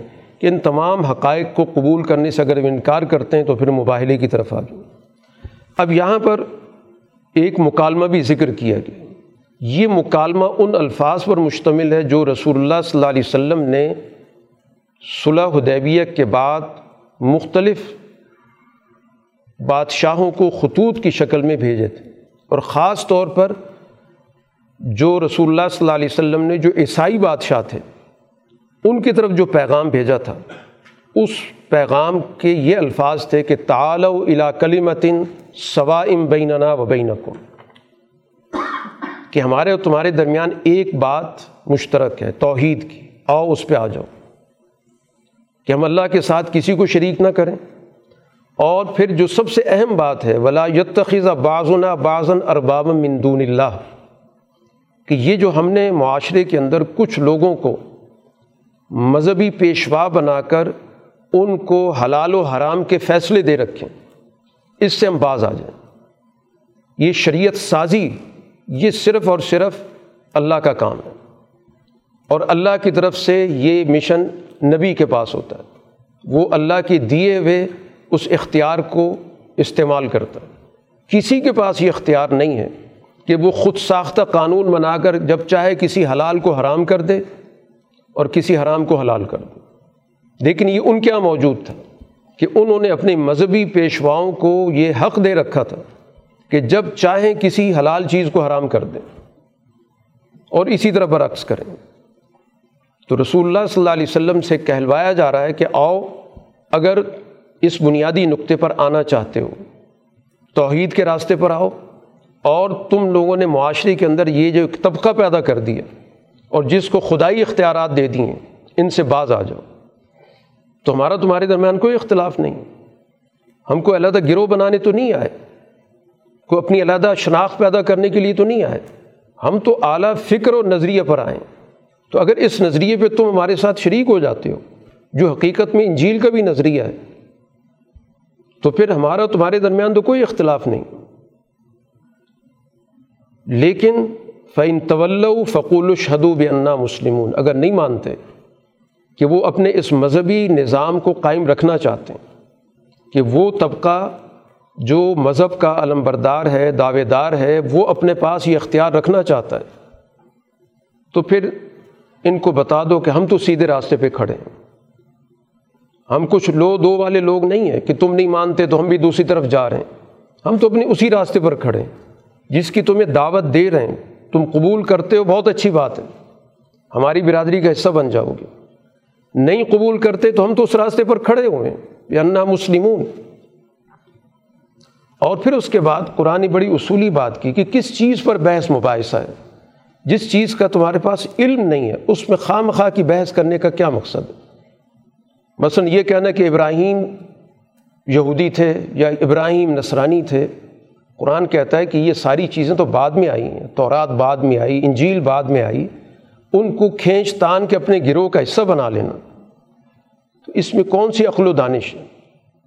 ابراہیم کے راستے پر تو یا تو اس دور کے پیروکار تھے جو ان کی اپنی زندگی میں تھے، یا اگر کوئی پیروکار ہے تو وہ پھر رسول اللہ صلی اللہ علیہ وسلم اور ان کی جماعت۔ ہے اس لیے اہل کتاب سے کہا جا رہا ہے کہ یہ حق اور باطل کو ان نے خلط ملط کیا ہوا اس سے باز آ جائیں۔ حق کو چھپانے سے باز آ جائیں سچائی کے راستے کی طرف آئیں۔ اب ان اہل کتاب کا ایک طریقۂ واردات مدینہ کے حوالے سے۔ اس وقت ظاہر وہاں پر زیادہ یہود تھے۔ ایک طریقۂ واردات کا ذکر کیا گیا کہ ہم مسلمانوں کے اندر بد دلی پھیلانے کے لیے ایک حکمت عملی بناتے ہیں۔ اور وہ حکمت عملی کیا ہوگی؟ کہ ہم ایک وقت میں ایمان کا اعلان کر دیتے کہ ہم ایمان لے آئے ہیں، رسول اللہ صلی اللہ علیہ وسلم کو ہم نے مان لیا۔ ہم آپ کی برادری کا حصہ بن گئے۔ تو دن کے آغاز میں ہم اعلان کر دیں گے اسلام قبول کرنے کا۔ اور جب دن ڈھلے گا تو ہم اعلان کر دیں گے کہ ہم اس سے ہٹ رہے ہیں۔ اب جب یہ طریقہ اختیار کیا جائے گا، ان کے ذہن میں بات یہ تھی کہ جب اس طرح کریں گے تو جو مسلمان ہوں گے، کمزور مسلمان، وہ خود شک میں پڑ جائیں گے کہ یہ لوگ تو بڑی سچائی کے ساتھ آئے تھے۔ لگتا ہے کہ وہ خرابی ہے۔ کوئی چیز یہاں پر ایسی موجود ہے جو درست نہیں ہے، جو باطل ہے، اسی لیے تو پیچھے ہٹ کے چلے گئے۔ تو قرآن نے اس حکمت عملی کو لوگوں کے سامنے واضح کر دیا کہ یہ ایک سازش تیار کی جا رہی ہے کہ آمن و بلزی ان ضلع الزین آمن وجہ نہار کہ اہل ایمان پر جو کتاب نازل ہو رہی ہم ایمان لے آئیں۔ دن کے آغاز میں وقف و آخر ہو اور آخر میں انکار کر دیں۔ اور انہوں نے آپس میں طے کیا ہوا تھا کہ جو ہمارے دین کو مانے گا، ہم اس کو مانیں گے۔ جو ہمارے گروہ کو مانے گا، ہم اس کا حصہ بنیں گے۔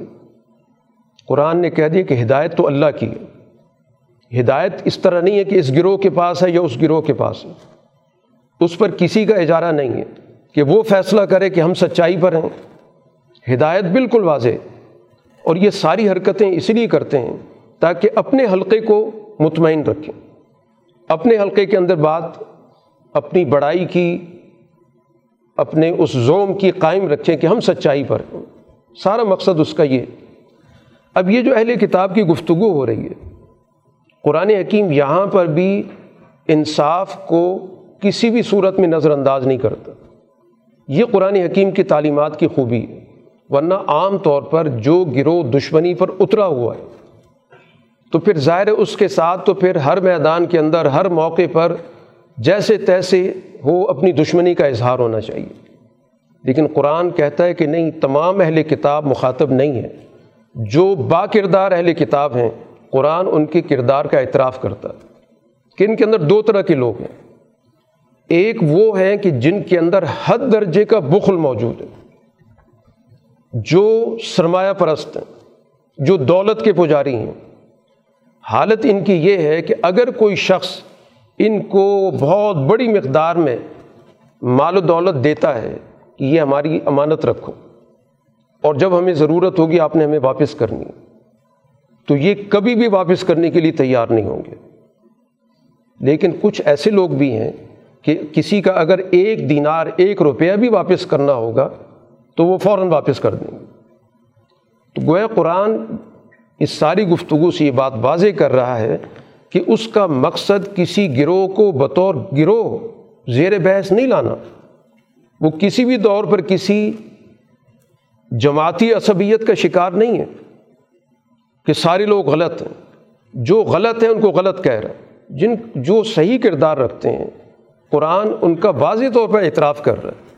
آگے جا کے بھی قرآن کہتا ہے لئی سو سوان، سارے برابر نہیں ہیں۔ اچھے لوگ بھی ہیں۔ وہ لوگ بھی ہیں جو اللہ کی کتاب کو پڑھتے بھی ہیں، اللہ کے سامنے سجدہ بھی کرتے ہیں، صحیح ایمان بھی رکھتے ہیں، امر بالمعروف بھی کرتے ہیں، اور جو بالآخر مسلمان ہو بھی گئے۔ تو قرآن حکیم اسی صورت کے اندر تین جگہوں پر اہل کتاب کے اس کردار کو جو منفی کردار ہے، اس کو واضح کرنے کے ساتھ ساتھ ان کی اس جماعت کی تعریف بھی کر رہا کہ جو صحیح راستے پر چل رہے ہیں۔ اس نے ایک لفظ یا ایک عنوان اختیار کر کے سب کو ایک لائن میں نہیں کھڑا کیا، بلکہ اسی صورت کے اختتام پر قرآن نے کہا کہ ان من اہل الکتاب لمن یؤمن باللہ۔ اللہ پر ایمان رکھنے والے بھی ہیں۔ اللہ کے سامنے خوشو خضو کے ساتھ رہنے والے بھی ہیں۔ جو اللہ کی آیات کی خرید و فروخت نہیں کرتے۔ تو گویا قرآن کا جتنا بھی روئے سخن ہے، وہ اس گروہ کی طرف ہے جو مذہب فروش جو مذہب کو بیچتا ہے اپنے مفادات کے حصول کے لیے، اقتدار کو حاصل کرنے کے لیے، مال و دولت کو حاصل کرنے کے لیے۔ مذہب گویا اس کے سامنے ایک رائج الوقت سکہ ہے۔ اس سے وہ اپنے مفادات کو حاصل کرتا ہے۔ اس رویے پر قرآن تنقید کر رہا ہے۔ اور وہ اہل کتاب وہ ہیں کہ جو اپنی کتاب کو بھی بدل ڈالتے ہیں۔ خود ساختہ کلام بنا کے کہتے ہیں، یہ اللہ کا کلام ہے۔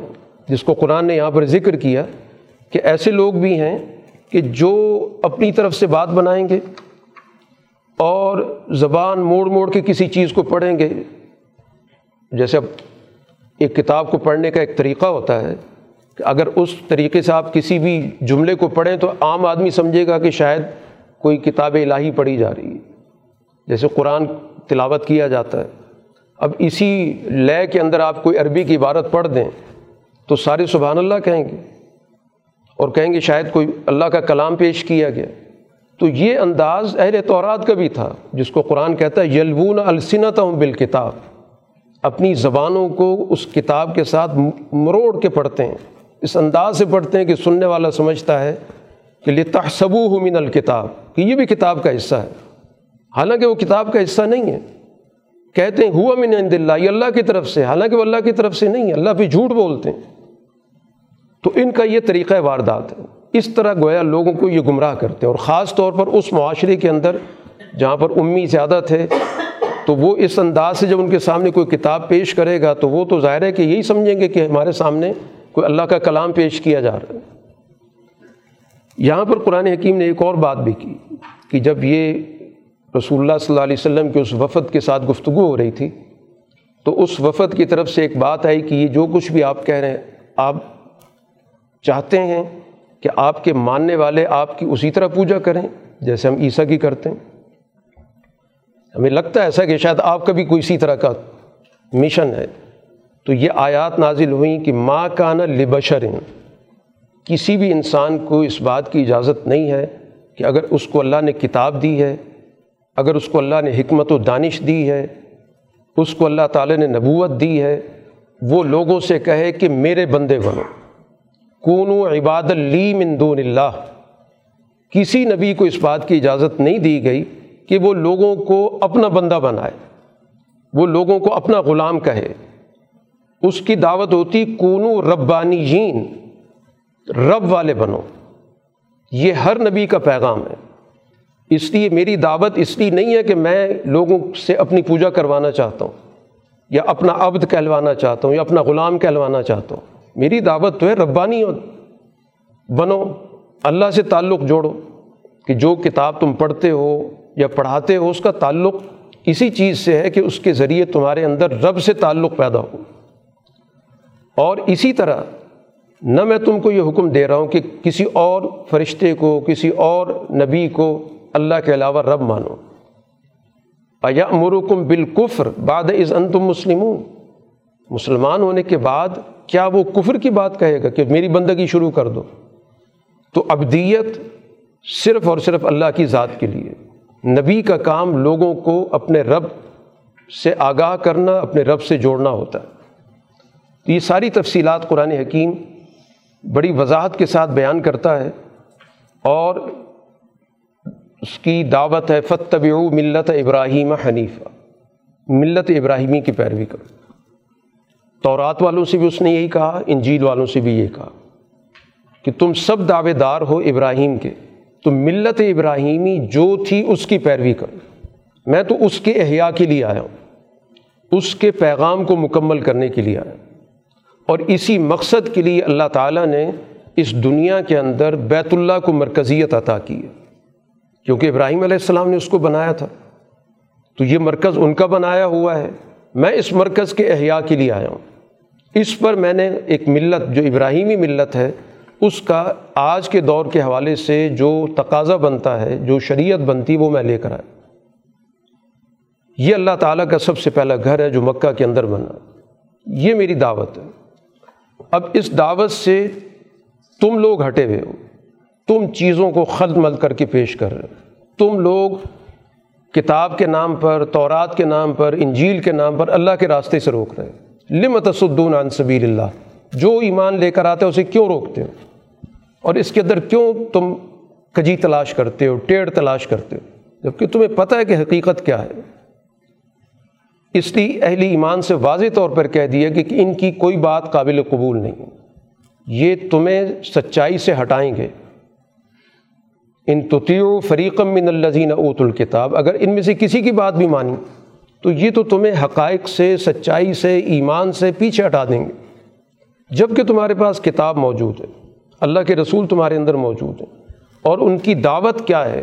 گروہیت کی نہیں ہے، فرقہ بندی کی نہیں ہے، کوئی نئے مسلک پیدا کرنے کی نہیں ہے۔ وہ تو دعوت لے کر آئے واہ تسیم و بحب اللہ جمیا کہ اللہ کی رسی پکڑو، وہ اپنی رسی بھی نہیں کہہ رہے، وہ اللہ کی رسی کی بات کر رہے اس پر انسانیت کو جمع کرنے کے لیے آئے اور یہ سوسائٹی جو تباہی کی طرف جا رہی تھی، گروہوں میں بٹی ہوئی تھی، قبیلوں میں بٹی ہوئی تھی، لڑ بھیڑ رہی تھی، خون خرابہ کر رہی تھی، اس کو تباہی سے نکالا ہے۔ ان کو آپس میں شیر و شکر کر کے ایک سوسائٹی قائم کر دی۔ یہ مدینہ جو یسرب کہلاتا تھا، اس کو مدینہ کس نے بنایا؟ رسول اللہ صلی اللہ علیہ وسلم کی اسی تعلیم نے، جس کو حبل اللہ کہا گیا، کہ اس حبل اللہ سے، اس اللہ کی رسی سے ان تمام لوگوں کو، اوس کو، خزرج کو، دیگر گروہوں کو جوڑا۔ تو ایک معاشرہ بن گیا، ایک سویلائزیشن بن گئی۔ یہ رسول اللہ صلی اللہ علیہ وسلم کی دعوت۔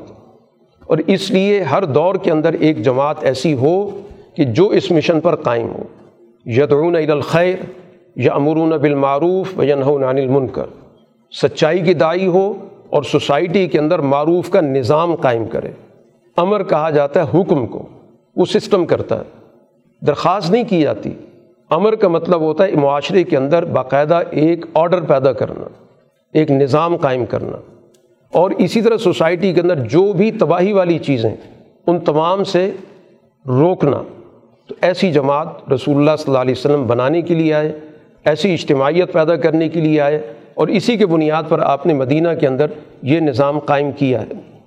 اب ظاہر ہے کہ اس کو ختم کرنے کی اس وقت کوششیں ہو رہی ہیں۔ رسول اللہ صلی اللہ علیہ وسلم کو جو اس وقت مزاحمت کا سامنا ہے وہ اسی وجہ سے کہ یہ قریش اور یہ مکہ والے جو بار بار حملہ آور ہوتے ہیں، وہ اس لیے ہو رہے ہیں۔ چنانچہ غزوہ عہد کے واقعات کو قرآن حکیم نے بڑی تفصیل کے ساتھ یہاں پر ذکر کیا کہ رسول اللہ صلی اللہ علیہ وسلم کو جب بدر کے اندر فتح حاصل ہوئی تو اس کے بعد پھر اس پورے علاقے کے اندر جو بھی مفاد پرست طبقہ تھا، اس کو یہ فتح قبول نہیں ہوئی۔ مدینہ کے اندر وہ لوگ جن کے ساتھ رسول اللہ صلی اللہ علیہ وسلم کا معاہدہ ہو چکا تھا، ان کے اندر سے کئی گروہ منحرف ہو گئے۔ کاب بن اشرف ایک بہت بڑا ان کا سردار تھا۔ بدر کی فتح کے بعد اس نے ایک بہت بڑا مرثیہ لکھا اور سیدھا مکہ پہنچا۔ وہاں جا کے اس نے وہ مرثیہ پڑھا اور اس مرثیے پڑھنے کے بعد ان کو بھی رلایا، جذبات پیدا کیے۔ اور کہا انتقام لینا چاہیے۔ اور پھر مدینہ میں بھی آ کر سازشیں کرتا رہا۔ رسول اللہ صلی اللہ علیہ وسلم کی جان لینے کی بھی کوشش کی۔ بالآخر اس کا صفایا ہوا۔ اسی طرح یہودیوں کا ایک اور قبیلہ جس کے ساتھ باقاعدہ معاہدہ تھا، بنی قینوقا اس نے اس معاہدے کو توڑا۔ ایک مسلمان عورت کی بے حرمتی کی گئی۔ جب رسول اللہ صلی اللہ علیہ وسلم نے کہا کہ اس کا بدلہ دیا جائے، سزا دی جائے جس شخص نے زیادتی کی ہے۔ تو پورا قبیلہ مقابلے پر آ گیا۔ ان کے ساتھ جنگ کر کے ان کو وہاں سے نکالا گیا۔ یہ وہ ماحول ہے جس کے بعد یہ عہد کا واقعہ ہوتا ہے کہ مدینہ کے اندر بھی سازشی گروہ موجود ہیں اور ادھر مکہ کے اندر تیاری ہوتی ہے، جذبات پیدا کیے جاتے ہیں۔ اس کے لیے ہر جگہ پر لوگوں کے اندر ایک لڑائی کی روح پیدا کی جاتی ہے۔ تو اس کے نتیجے میں یہ سارے عہد کی طرف چل پڑتے ہیں۔ تو یہ سارے واقعات کا قرآن حکیم نے یہاں پر ذکر کیا کہ اس وقت مدینہ کے اندر کچھ لوگ ایسے موجود ہیں، ان پر نظر رکھی جائے۔ یا یو الزین امن لا تتخذوا بطانت من دونکم، لا یعلونکم خبالا، کہ اپنوں کے علاوہ کسی اور کو اپنا رازدان مت بناؤ۔ یہ چاہتے ہیں جن چیزوں میں تمہیں تکلیف پہنچے، یہ ان کی خواہش یہ ہر خرابی کرنے کے لیے تلے ہوئے ان کی زبان سے بغض نکل رہا ہے۔ قد بدت البغضاء من افواہی اور ان کے سینوں کے اندر جو کچھ موجود ہے، وہ اس سے بھی کہیں سنگین ہے۔ تو اللہ تعالیٰ یہ احکام واضح کر رہا ہے کہ عقل سے کام لو، کہ یہاں پھونک پھونک کے قدم رکھو۔ کیا باوجود اس کے کہ ان کے ساتھ کچھ ابھی بھی گروہ معاہدے میں موجود ہیں، لیکن ان کے عزائم اچھے نہیں ہیں۔ اس لیے مسلمانوں کو چوکنا رہنا بہت ضروری ہے۔ قرآن حکیم پوری منظر کشی کر رہا ہے کہ ہا ان تم الائی تو حبو نہ ہو تم تو ان سے محبت رکھتے ہو۔ ولا یو حبو نہ انہیں تم سے کوئی محبت نہیں ہے۔ تو مینون بال کتابی کل تم تو پوری کتاب پہ ایمان رکھتے ہو۔ تمہارا ایمان تورات پر بھی ہے، انجیل پر بھی ہے۔ تو تمہاری طرف سے تو کوئی مسئلہ نہیں ہے۔ تم سے جب ملتے ہیں قالو آمنا، ہم تو مومن ہیں۔ لیکن جب تنہائی میں جاتے ہیں، قرآن نے کہا، عزو علیکم الانامل من الغیظ۔ غصے کی وجہ سے اپنی انگلیاں چباتے ہیں۔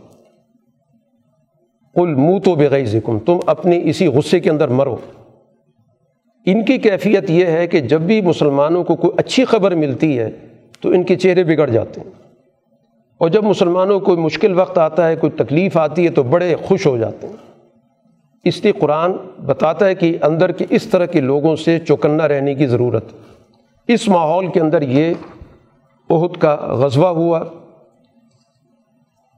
چنانچہ مسلمانوں کو اس موقع پر بہت ساری آزمائشوں کا سامنا ہوا۔ سب سے پہلے تو رسول اللہ صلی اللہ علیہ وسلم نے مشاورت منعقد کی۔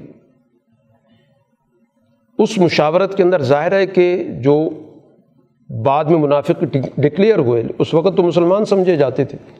ایسا نہیں تھا کہ منافق تھے اور ان کو شریک کیا گیا تھا۔ جو بھی ایمان کا دعویٰ رکھتے تھے سب موجود تھے۔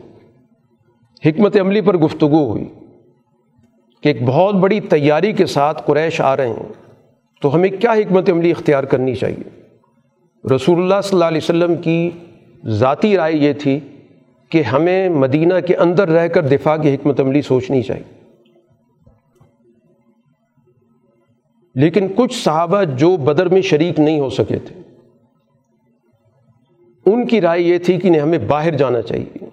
ان کو بدر میں شریک نہ ہونے کا ایک افسوس اور ملال تھا۔ وہ چاہتے تھے کہ یہ موقع آیا تو ہمیں میدان میں نکل کے مقابلہ کرنا چاہیے۔ تو ان کے جذبے کو دیکھ کر اکثریت کی یہی رائے بن گئی کہ مقابلہ باہر ہونا چاہیے۔ کہ جب اتنے ان کے جذبات موجود ہیں اور یہ پوری طرح لڑائی کے لیے تیار ہیں تو رسول اللہ صلی اللہ علیہ وسلم نے ان کی اس رائے کو قبول کر لی۔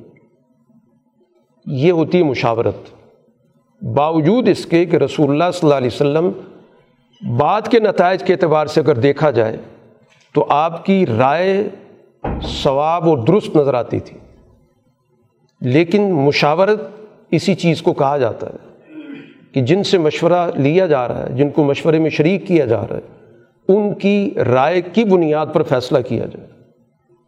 یہ مشورہ نہیں ہوتا کہ سن سب کی لی جائے، کی اپنی مرضی کی؟ کچھ لوگ مشورے کا یہ مفہوم بتاتے ہیں کہ یہ اسلام میں مشاورت ہے، شرائیت ہے۔ شرائیت کیا ہے؟ کہ مشورہ سب سے لے لو اور اس کے بعد آپ کے اپنے ذہن میں جو بھی بات آتی ہے، آپ اس پہ عمل کر لو۔ یہ مشاورت نہیں ہے۔ مشاورت وہ ہے جس کو بامانہ مشاورت کہتے ہیں۔ اگر سب کو پتہ ہو کہ کرنی اپنی مرضی ہے تو کون حقیقی معنوں میں مشورہ دے گا؟ کون دماغ سوزی کرے گا؟ کون سوچے گا؟ سب کہیں گے کرنا اپنی مرضی سے تو چلیں، روا روی میں کوئی بات کر دی جائے۔ تو بھارت رسول اللہ صلی اللہ علیہ وسلم نے اپنے عمل سے ثابت کیا کہ آپ نے اس مشورے کو قبول کر لیا اور گھر تشریف لے گئے، مسلح ہو کے باہر نکلے۔ تو پھر ان صحابہ کو احساس ہوا کہ شاید ہم نے اپنی حدود سے تجاوز کیا ہم نے اللہ کے رسول کی رائے پر اپنی رائے نافذ کرنے کی کوشش کی تو انہوں نے آپ سے معذرت کی کہ اللہ کے رسول، ہم سے کچھ کوتاہی ہو گئی، آپ کی جو بھی مناسب رائے ہو، ہم اس میں متفق ہم آپ کی رائے پر چلنے کے لیے تیار ہیں۔ تو پھر آپ نے کہا کہ نہیں، جب ایک دفعہ فیصلہ ہو جاتا ہے، تو پھر اللہ کا نبی اس سے پیچھے نہیں ہٹتا۔ فیصلہ ہو گیا، میدان میں اترنا۔ اس کے لیے رسول اللہ صلی اللہ علیہ وسلم نے پوری حکمت عملی بنائی۔ باقاعدہ اس درے پر افراد کو کھڑا کیا۔ ان کو پابند کیا گیا کہ کسی بھی صورت میں اس جگہ سے اترنا نہیں ہے۔ لیکن جنگ جب شروع ہوئی تو ابتدا میں کامیابی حاصل ہوئی۔ خود قرآن حکیم ذکر کرتا ہے کہ اللہ نے اپنا وعدہ سچا کیا۔ وہ پیچھے ہٹ گئے۔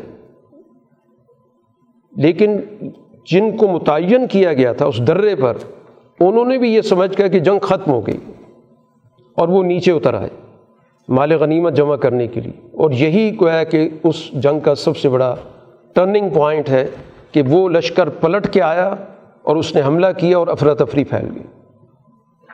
یہاں تک کہ خود رسول اللہ صلی اللہ علیہ وسلم زخمی ہوئے۔ تو قرآن حکیم نے اس پورے واقعے کا بڑا ایک مفصل یہاں پہ تجزیہ اسی لیے کیا ہے کہ کیا کیا مسائل پیش آئے اور مستقبل کے حوالے سے گویا یہ غزوہ ایک بنیادی طور پر اس کو ہم یوں کہہ سکتے ہیں کہ ایک کیس اسٹڈی ہے کہ اس کا مطالعہ کیا جائے تاکہ کیا کیا مسائل پیدا ہوئے اور ان کا کیا مستقبل کے اندر علاج ہو سکتا چنانچہ اس تفصیلی رہنمائی سے ہی مستقبل کے اندر مسلمانوں نے جتنی بھی جنگیں لڑی ہیں، اس میں ان نے کامیابی حاصل کی۔ اس سے انہوں نے بہت کچھ سیکھا، بہت ساری چیزوں کو ان نے درست کیا۔ اسی وجہ سے قرآن اس موضوع پر گفتگو کر رہا ہے۔ اس میں انسانی نفسیات کو بھی ملحوظ رکھا گیا، اس میں واقعات کا بھی ذکر کیا گیا۔ مثلاً قرآن حکیم نے سب سے پہلے اصولی بات تو یہ کی کہ ولا تہین ولا تحزن و انتم العلون ان کن تم مومنی ظاہر بہت بڑا نقصان ہوا۔ ستر صحابہ شہید ہوئے، خود رسول اللہ صلی اللہ علیہ وسلم زخمی ہوئے، حتیٰ کہ آپ کی شہادت کی افواہ بھی ہوئی۔ تو اس موقع پر جو کیفیت تھی، وہ ڈانٹ ڈپٹ کی نہیں ہو سکتی تھی۔ یہاں پر کہا گیا کہ نہیں کمزور مت پڑھو، غم مت کرو، غالب تم ہی آؤ گے۔ تو گویا اس موقع پر ایک مرال بلند کرنے کی ضرورت تھی۔ تو قرآن حکیم نے یہاں پر اس ان الفاظ کے ساتھ ان کو تسلی دی کہ غلبہ تم ہی حاصل ہوگا۔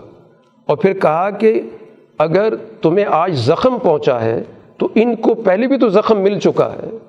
بدرمن کے ساتھ کیا ہوا تھا؟ اور بتل کا لیام الداب بین الناس یہ دنیا کے اندر اس طرح الٹ پلٹ ہوتی رہتی، دن بدلتے رہتے ہیں۔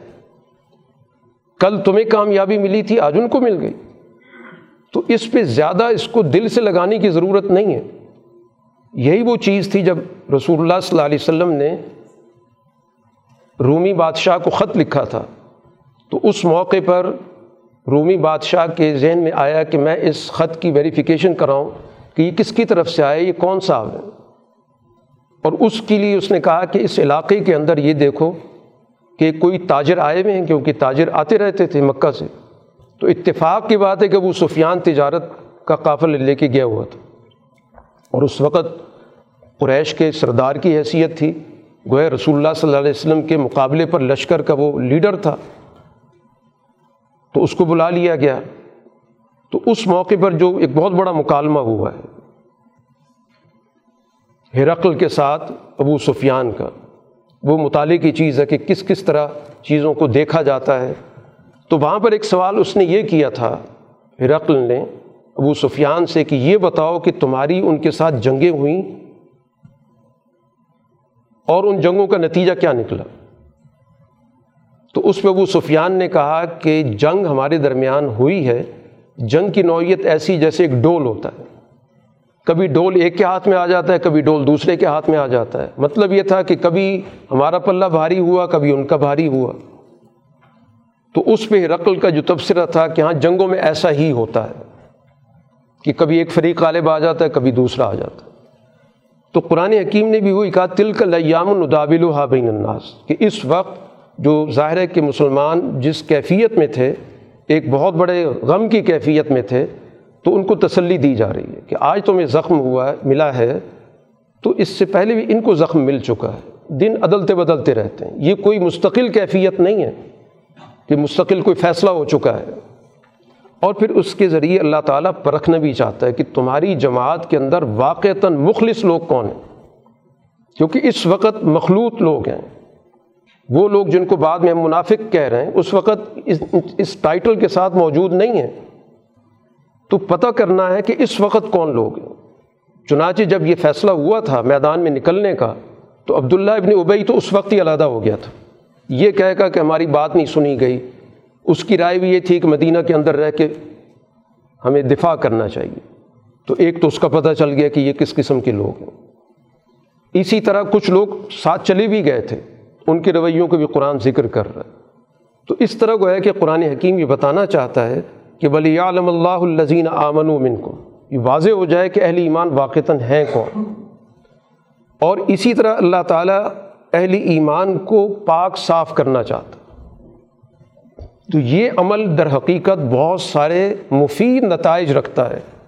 یہ ایسا نہیں ہے کوئی ایسی کوئی شکست ہو چکی ہے کہ معاملات ہاتھ سے نکل گئے ہیں۔ اس کے اندر بھی بہت سارے خیر کے پہلو موجود ہیں۔ اور پھر قرآن نے کہا کہ کیا تمہارا خیال تھا تدخل الجنہ؟ بلما یعلم اللہ الدین جاہد منکم کہ ویسی جنت میں چلے جاؤ گے۔ جب تک یہ واضح نہ ہو کہ مجاہد کون ہے، صبر کرنے والا کون ہے، تو یہ عمل تو در حقیقت اس چیز کو نکھارنے کے لیے ہے کہ کون زبانی کلامی ایمان رکھتا ہے، کون قربانی دینے والا ہے۔ اور پھر ایک اور بات قرآن نے کی کہ شہادت کی تو تم تمنا کرتے تھے۔ تو آج اگر موقع مل گیا تو اس پر پریشان ہونے والی کون سی بات ہے؟ یہ تو وہی چیز ہے جو تمہارے دل کے اندر موجود تھی کہ ہم اللہ کے راستے میں اپنی جان دیں۔ تو اللہ نے موقع دے دیے تو اس کو تو اپنی ایک سعادت سمجھو، بجائے اس کے کہ اس پر کسی قسم کی ذہنی پریشانی ہو۔ اور پھر اس کو تاریخی تسلسل کے طور پہ بیان کیا کہ یہ کوئی انوکھا واقعہ نہیں ہے۔ بقیم من نبی قاتل ماہو ربیون کثیر نبی کے ساتھ بہت سارے لوگ جنگ کرنے والے ہوتے ہیں۔ رہے ہیں۔ نہ وہ کمزور ہوئے، نہ پیچھے ہٹے، نہ شکست کھائی۔ یہ اصل میں اہل ایمان کی جماعت ہوتی ہے۔ تو گویا قرآن غزوہ عہد کی تفصیلات کے ذریعے گویا اہل ایمان کی ایک مکمل رہنمائی کر رہا ہے۔ اور اسی ضمن میں ایک اور چیز بھی قرآن حکیم نے بیان کی ہے کہ کس وجہ سے یہ معاملہ خراب ہوا؟ کہ وہ گروہ جو اوپر سے نیچے آیا، اس کے ذہن میں یہ بات تھی کہ ہم ان اسباب کو جمع کریں۔ تو یہ درست نہیں تھا۔ من کم میں یرید الدنیا و من کم میں یرید الآخرہ کچھ وقتی فائدے کو حاصل کرنے کی جو حکمت عملی تھی، یہ نقصان دہ۔ اس سے بچنے کی ضرورت۔ کہ مستقبل کے اندر تم نے نظم و ضبط کا پورا خیال رکھنا ہے۔ تو یہ جو کمزوری ہے کہ رسول اللہ صلی اللہ علیہ وسلم نے جو ذمہ داری دی تھی اس کو پورا نہیں کیا گیا، مسائل وہاں سے پیدا ہوں۔ آئندہ کے لیے اس چیز کا خیال رکھنا ہے کہ جہاں پر تعین کر دیا جائے، جب تک اس پورے نظام کو چلانے والا کمانڈر اجازت نہ دے، تمہیں خود فیصلہ نہیں کرنا چاہیے۔ نظم و ضبط اسی چیز کو کہا جاتا ہے کہ جب کوئی ڈسپلن کو قبول کر لیتا ہے، تو پھر اس میں وہ اپنی ذاتی رائے کو ساتھ لے کر نہیں چلتا۔ اپنی ذاتی منشا، ذاتی ثواب دید، میں نے زیادہ بہتر سمجھا۔ یہ سوچ سب سے زیادہ نقصان دہ ہوتی ہے۔ پھر رسول اللہ صلی اللہ علیہ وسلم کے حوالے سے ظاہر اس موقع پر آپ کی شہادت کی اطلاع ملی، اس کو بھی سمجھا دیا گیا کہ رسول اللہ صلی اللہ علیہ وسلم کی نوعیت کیا ہے۔ اس واقعے کے ذریعے، اس غزبے کے ذریعے مستقبل کے حوالے سے جو ایک بہت بڑا حادثہ پیش آنے والا تھا اس کے لیے بھی ذہنی طور پہ تیار کر دیا گیا کہ رسول اللہ صلی اللہ علیہ وسلم نے ہمیشہ نہیں رہنا۔ چنانچہ یہ جو آیات تھیں، انہی آیات کو حضرت ابوبکر رضی اللہ تعالیٰ عنہ نے اس موقع پر پڑھا تھا جب رسول اللہ صلی اللہ علیہ وسلم دنیا سے چلے گئے۔ اس ماحول کے اندر جس پہ ایک سختی کی کیفیت تھی، ان آیات نے مرہم کا کام کیا۔ کہ جب یہ آیات پڑھی گئیں کہ ماں محمد اللہ رسول، قد خلط من قبل الرسول تو صحابہ کہتے ہیں، ہمیں محسوس ہوا کہ شاید یہ آیات اس وقت نازل ہوئیں۔ اللہ کی یہ آیات غزوہ عہد کے موقع پہ نازل ہوئیں کہ رسول اللہ صلی اللہ علیہ وسلم بھی اسی طرح کے ایک رسول ہوں جیسے پہلے رسول تھے۔ وہ دنیا سے گئے تو گویا آپ بھی دنیا سے جا سکتے ہیں۔ آپ کے جانے کا یہ مطلب نہیں کہ تم ہدایت سے پیچھے ہٹ جاؤ۔ پیچھے ہٹو گے تو اپنا نقصان کرو گے۔ تو یہ قرآن نے گویا اس غزوہ عہد کی تفصیلات اسی لیے ذکر کی ہیں کہ اس کے ذریعے مستقبل کی ایک بہت بڑی رہنمائی دی گئی۔ اور رسول اللہ صلی اللہ علیہ وسلم کا مقام، آپ کا منصب، آپ کی اس معاشرے کے اندر جو نوعیت، آپ کی حیثیت، اس کو قرآن حکیم نے یہاں پر واضح کیا۔ اب اس سارے واقعے کے اندر ایک یہ رد عمل پیدا ہو سکتا تھا کہ جن لوگوں کے مشورے سے فیصلہ ہوا، ان سے آئندہ مشورہ نہیں ہونا چاہیے۔ قرآن نے کہا کہ نہیں۔ اس سارے ماحول کے بعد قرآن یہ کہتا ہے کہ ایک تو آپ کے اندر قیادت کے حوالے سے اللہ نے صلاحیت رکھی ہے فبیما رحمت من اللہ لن لہم اللہ کی رحمت سے آپ ان کے لیے بہت نرم خو ہیں۔ آپ کے اندر سختی نہیں پائی جاتی۔ اگر آپ کے اندر سختی ہوتی تو یہ آپ کے ارد گرد سارے جھڑ جاتے۔ جو کچھ ہوا درگزر کریں۔ لیکن آئندہ ان کو مشورے میں شریک رکھیں۔ یہ ان کے لیے سیکھنے کا موقع تھا۔ آئندہ کے لیے جب یہ مشورہ دیں گے تو یقیناً بہت کچھ اس عمل سے سیکھنے کے بعد بہتر مشورہ دیں گے۔ چنانچہ رسول اللہ صلی اللہ علیہ وسلم کے بارے میں صحابہ کہتے ہیں کہ آپ سے زیادہ کسی کو ہم نے مشورہ کرتے نہیں پایا۔ ان تمام معاملات میں جن میں وہی نہیں آتی تھی۔ اسی وجہ سے تو صحابہ کو یہ جرت ہو گئی تھی کہ جب بھی آپ کوئی بات کرتے تو پہلے کہتے وہی ہے۔ تو ہمارے سر آنکھوں پہ اور اگر آپ کہتے وہی نہیں ہے تو کہتے ہماری رائے یہ ہے۔ اور کبھی رسول اللہ صلی اللہ علیہ وسلم نے یہ نہیں کہا کہ میری رائے تم سے بہتر ہے اور میرے سامنے تم رائے دیتے ہو۔ بیسیوں واقعات موجود ہیں۔ اس طرح گویا کہ آپ نے اس اجتماع کو ذہنی بلندی کے ساتھ تیار کیا۔ اسی لیے رسول اللہ صلی اللہ علیہ وسلم کے دنیا سے جانے کے بعد وہ دین کے غلبے کا عمل اسی رفتار، بلکہ اس سے زیادہ تیز رفتار عمل دنیا کے اندر دیکھا گیا۔ ورنہ دنیا کے اندر قیادتیں اٹھ جائیں تو معاملہ وہیں کا وہیں رک جاتا ہے، بلکہ پسپائی اختیار کر لیتا ہے۔ اور یہ دنیا کا وہ واحد واقعہ ہے کہ جس میں قیادت دنیا سے چلی گئی، لیکن اس کے بعد کی جماعت کے اندر اتنی صلاحیت موجود ہے کہ اس نے رسول اللہ صلی اللہ علیہ وسلم کے بین الاقوامی مشن کو غالب کیا۔ آپ کی زندگی کے اندر صرف جزیرت العرب کے دائرے تک حکومت تھی۔ آپ کے بعد آپ کی اس جماعت نے کیسر کو بھی مغلوب کیا، کسرا کو بھی مغلوب کیا اور یورپ تک جا پہنچی۔ تو یہ گویا کہ رسول اللہ صلی اللہ علیہ وسلم کی وہ تربیت ہے کہ آپ نے ان میں وہ اہلیت منتقل کر دی، وہ صلاحیت منتقل کر دی، وہ قیادت منتقل کر دی جو رسول اللہ صلی اللہ علیہ وسلم کے اندر صلاحیتیں قیادت کے حوالے سے موجود تھیں، وہ ساری جماعت گویا قائد بن گئی۔ تو آپ قیادت ساز بھی ہیں۔ خود قائد تو تھے ہی آپ۔ لیکن آپ نے قائدین تیار کر دیے۔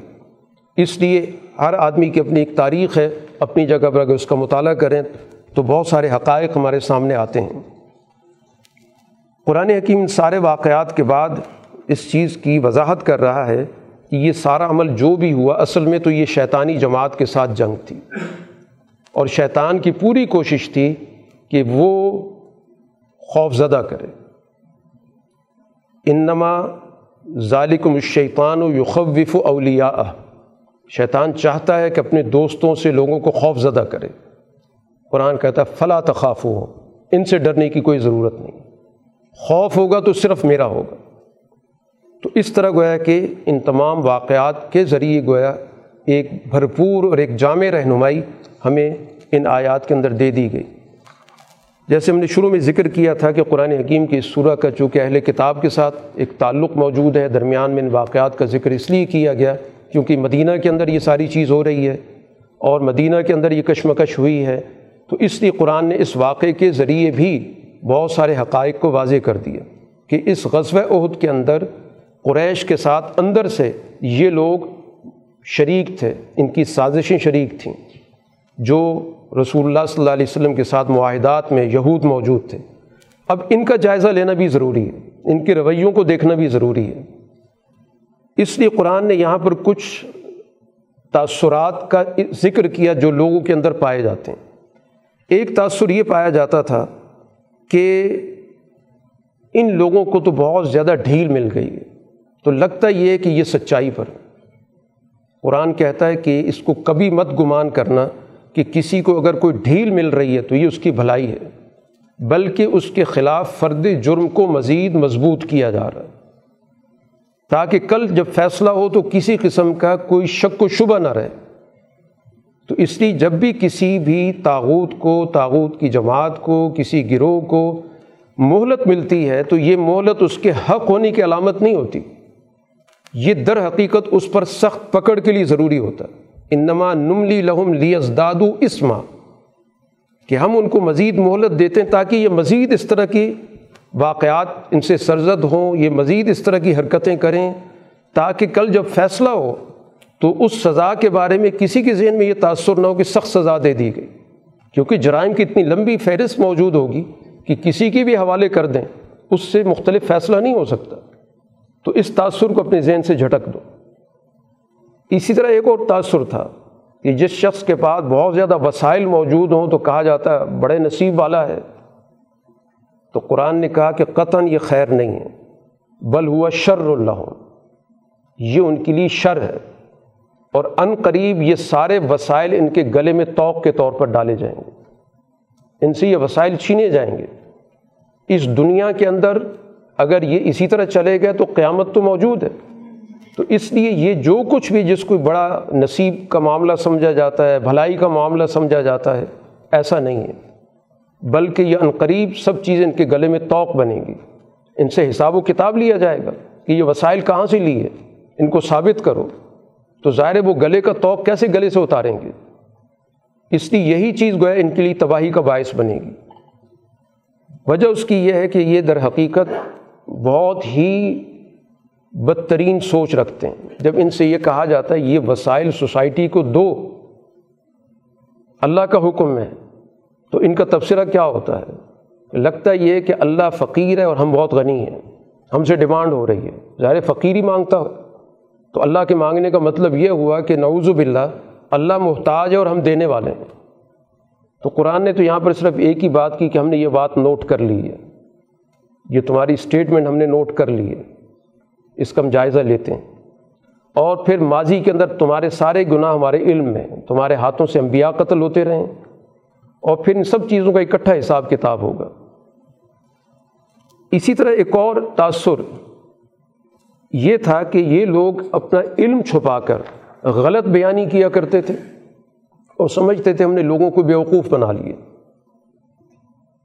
ان سے جو حقائق پوچھے جاتے تھے کہ تمہاری کتاب میں کیا بات موجود ہے تو اپنی طرف سے کوئی بات بیان کر دینا کہ ہماری کتاب میں یہ لکھا ہوا ہے۔ اور پھر اس کے بعد خوش بھی ہوتے تھے کہ ہم نے ان سب کو بیوقوف بنا لیے۔ قرآن نے کہا وہ اس گمان میں نہ رہیں۔ لا تحسبن الزین یفرحون، کہ جو کچھ ہم نے پیش کیا ہے اس پہ خوش ہو رہے ہیں فلاں تخصبن بمفاظت من العذاب، عذاب سے نہیں بچ سکتے۔ کہ جو لوگ علم کو چھپاتے ہیں اور غلط بیانی کرتے ہیں تاکہ لوگوں کو اپنے غلط علم کے ذریعے گمراہ کر سکیں۔ تو قرآن ان تمام تاثرات کی یہاں وضاحت کر دی کہ یہ سب چیزیں گویا کسی بھی طور پر کسی گروہ کی کامیابی کی علامت نہیں ہیں۔ کامیاب گروہ کون ہے قرآن حکیم اس صورت کا اختتام اسی پہ کر۔ یہ وہ لوگ ہیں جو اہل عقل جو معاشرے میں چیزوں پر غور و فکر کرتے ہیں۔ الزینہ یز قرون اللہ قیامن وقعودن و اعلیٰ جنوب و یتفکرون فی خلق السماوات والارض۔ جو اللہ کا ذکر کرتے ہیں، چاہے کھڑے ہوں، بیٹھے ہوں، لیٹے ہوں، اور تفکر کے ساتھ، غور و فکر پوری کائنات کے نظام پر ان کی نظر ہوتی، وہ غور و فکر کرتے اس لیے کہا گیا کہ اللہ کے بارے میں تو غور مت کرو، کیونکہ تمہیں سمجھ میں نہیں آئے گا۔ اس سے تو وہ خرابی پیدا ہوگی جس کا پہلے ذکر ہو چکا ہے۔ لیکن تفکر فی الخلق، اللہ کی جو بھی مخلوق ہے اس پہ غور و فکر کرو، اس سے نتائج اخذ کرو۔ دنیا کے اندر جتنی بھی علوم پیدا ہوئے، وہ اسی سے پیدا ہوئے۔ جمادات پہ لوگوں نے غور کیا، بہت سارے علوم پیدا ہو گئے۔ حیوانات پہ غور کیا، بہت سارے علوم پیدا ہو گئے۔ نباتات پہ غور کیا، بہت سارے علوم پیدا ہو گئے۔ خلا پہ غور کیا، بہت سارے علوم پیدا ہو گئے۔ تو اہل عقل کا کام یہ ہے کہ دنیا کے اندر جو بھی چیز مخلوق ہے، اس پر غور و فکر کریں۔ کیونکہ خالق کے علاوہ سب مخلوق ہے۔ اس پہ غور و فکر کرتے ہیں اور پھر ان کی زبان پر یہ جملہ آتا ہے، ربنا ما خلقتا حاضہ باطلا۔ کہ یہ سب چیزیں بیکار نہیں ہیں۔ یہ سب چیزیں اپنی اپنی جگہ پر مفید ہیں۔ ان سب چیزوں کے اپنے اپنے مقاصد ہیں۔ ان سب چیزوں کے اپنے اپنے نتائج ہیں۔ تو اس کا مطلب یہ کہ اس سے مزید فائدہ اٹھانے کی حکمت عملی اختیار کرتے ہیں۔ اور اس کے بعد پھر وہ اللہ کی طرف رجوع کرتے ہیں۔ اللہ سے دعا کرتے ہیں کہ ہمیں آگ کے عذاب سے محفوظ رکھ۔ گویا ان کے اندر اللہ کی طرف رجوع کا عمل بھی موجود ہے اور کائنات میں تفکر کا عمل بھی موجود ہے۔ یہ گویا کہ دو ان کی بنیادی صفات ہیں کہ اللہ سے تعلق مضبوط سے مضبوط تر اور دنیا کے اندر موجود تمام اشیاء کو وہ اپنے لیے غور و فکر کا ذریعہ بناتے ہیں۔ اور اس کے ذریعے انسانیت کے فائدے کا کام کرتے ہیں۔ قرآن حکیم یہاں پر اہل ایمان کی اس جماعت کی تعریف کر رہا ہے کہ جنہوں نے اعلیٰ مقاصد کے لیے ہجرت کی، جن کو گھر بار سے بے دخل کیا گیا اور پھر اللہ کے راستے میں ان کو اذیتیں پہنچی انہوں نے جد و جہد کی، اللہ کا ان سے کامیابی کا وعدہ ہے۔ اس وقت، جس وقت یہ آیات نازل ہو رہی ہیں، بظاہر قریش کی بڑی آمد رفت لگی ہوئی ہے۔ کوئی شام جا رہا ہے، کوئی یمن جا رہا ہے، جس سے بظاہر لگتا ہے کہ مسلمانوں سے تو کسی کا تعلق نہیں ہے، مسلمان تو کٹے ہوئے ہیں۔ اور یہ وہ لوگ ہیں جن کے گرد و پیش میں بڑے تعلقات ہیں۔ قرآن نے کہا، لا یغرن کا تقلب الدین کفرو فی البلاد۔ ان کے آنے جانے اور ان کے سوسائٹی کے اندر، معاشرے کے اندر، ملکوں کے اندر ان کے سفر ہیں۔ ان سے کسی درجے میں دھوکے میں مت پڑنا۔ متا قلیل، کچھ دن کا سامان۔ ہے یہ چند سالوں کی بات ہے۔ اس کے بعد تو ان سب کا ٹھکانہ جہنم ہے۔ اس لیے کچھ ہی سالوں کے بعد مکہ فتح ہوا اور وہ سارے وسائل جو ان لوگوں کے پاس تھے، وہ اہل ایمان کے ہاتھ میں آ گئے۔ اور اس کے بعد پھر وہ سفر پیچھے رکا نہیں۔ تو اس لیے اس وقت وقتی طور پر تو محسوس ہوتا ہے کہ ہم گھرے ہوئے ہیں، اندر بھی دشمن بیٹھا ہوا ہے، باہر سے بھی حملہ ہوتا ہے۔ ہمارے کسی سے تعلقات بھی موجود نہیں ہیں۔ تجارت بھی ہماری بہت محدود ہے اور سارے وسائل ان لوگوں کے پاس ہیں، تعلقات ان کے پاس ہیں، بڑی بڑی قوموں سے، بڑی بڑی طاقتوں سے ان کے تعلقات ہیں۔ تو قرآن حکیم نے یہاں پر اس کی بھی تسلی دے دی کہ کسی صورت میں یہ چیزیں دھوکے میں ڈالنے والی نہ ہوں۔ اور بات اس پہ ختم کی کہ کرنا کیا ہے۔ یا ایو الزین امن اس برو و ورابطو و اللہ۔ لال لقم تفلحون، کامیابی کے لیے چار بنیادی اصول ہیں۔ سب سے پہلے بات تو یہ ہے کہ اپنے اندر صبر پیدا کرو، جماؤ پیدا کرو۔ اپنے آپ کو تذبذب کی کیفیت سے نکالو۔ اپنے اندر استقامت پیدا کرو۔ اور پھر باقاعدہ اس کی اجتماعیت بھی بناؤ۔ صرف یہ کہ ذاتی طور پر صبر نہیں، بلکہ صابر ہو۔ تمہارے اندر جو کمزور ہوتا ہے، پیچھے ہٹنے لگتا ہے، کسی وجہ سے کسی دباؤ میں آ جاتا ہے، تمہاری ذمہ داری ہے کہ اس کو اس دباؤ سے نکالو۔ اس کو ایک ایسا ماحول دو تاکہ اس کے اندر بھی ثابت قدمی پیدا ہو، ایک ایسی اجتماعیت پیدا کرو۔ اور رابط دشمن پر نظر رکھو۔ چوکس رہو کہ دشمن کیا واردات کرنے لگا، کیا طریقہ کار اختیار کرنے لگا ہے، کس طرف سے حملہ کرنے لگا ہے۔ اپنے ذہن کو بیدار رکھو، اپنے شعور کو بیدار رکھو، اپنی حکمت عملی چوکس رکھو اور اللہ سے تقوی اختیار کرو کہ تمہارے ذہن کے اندر کسی کا بھی خوف نہیں آنا چاہیے۔ صرف اللہ کے سامنے جواب دہ ہونا ہے تم نے۔ یہ کامیابی کا راستہ ہے۔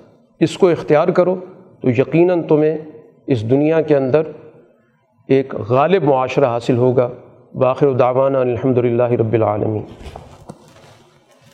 الحمد للہ رب العالمین ولاقبۃ المطقین والصلاة والسلام علی رسول محمد والی و اصحابی اجمعین. ربنا آتنا فی الدنیا حسن وفی الآخرت حسن وقینا عذاب النار. اے اللہ قرآن کا فہم عطا فرما، قرآن کا شعور عطا فرما، ہمارے اخلاق کو اعلیٰ بنا، ماہ رمضان کی خیر و برکت عطا فرما، اس کی خیر و برکت سے ہمارے اخلاق کو بہتر بنا۔ ہمیں دنیا اور آخرت کی کامیابی عطا فرما۔ ہمارے گناہوں کو معاف فرما۔ سچائی کے راستے پر چلنے والا بنا۔ جھوٹ کے راستے سے بچنے والا بنا۔ ہمارے مسائل حل فرما۔ مشکلات آسان فرما۔ پریشانیوں کا اضالہ فرما۔ خیر و برکت سے ہم سب کو نواز۔ صلی اللہ تعالیٰ علیہ خیر خلقی محمد والی و اصحابی اجمعین۔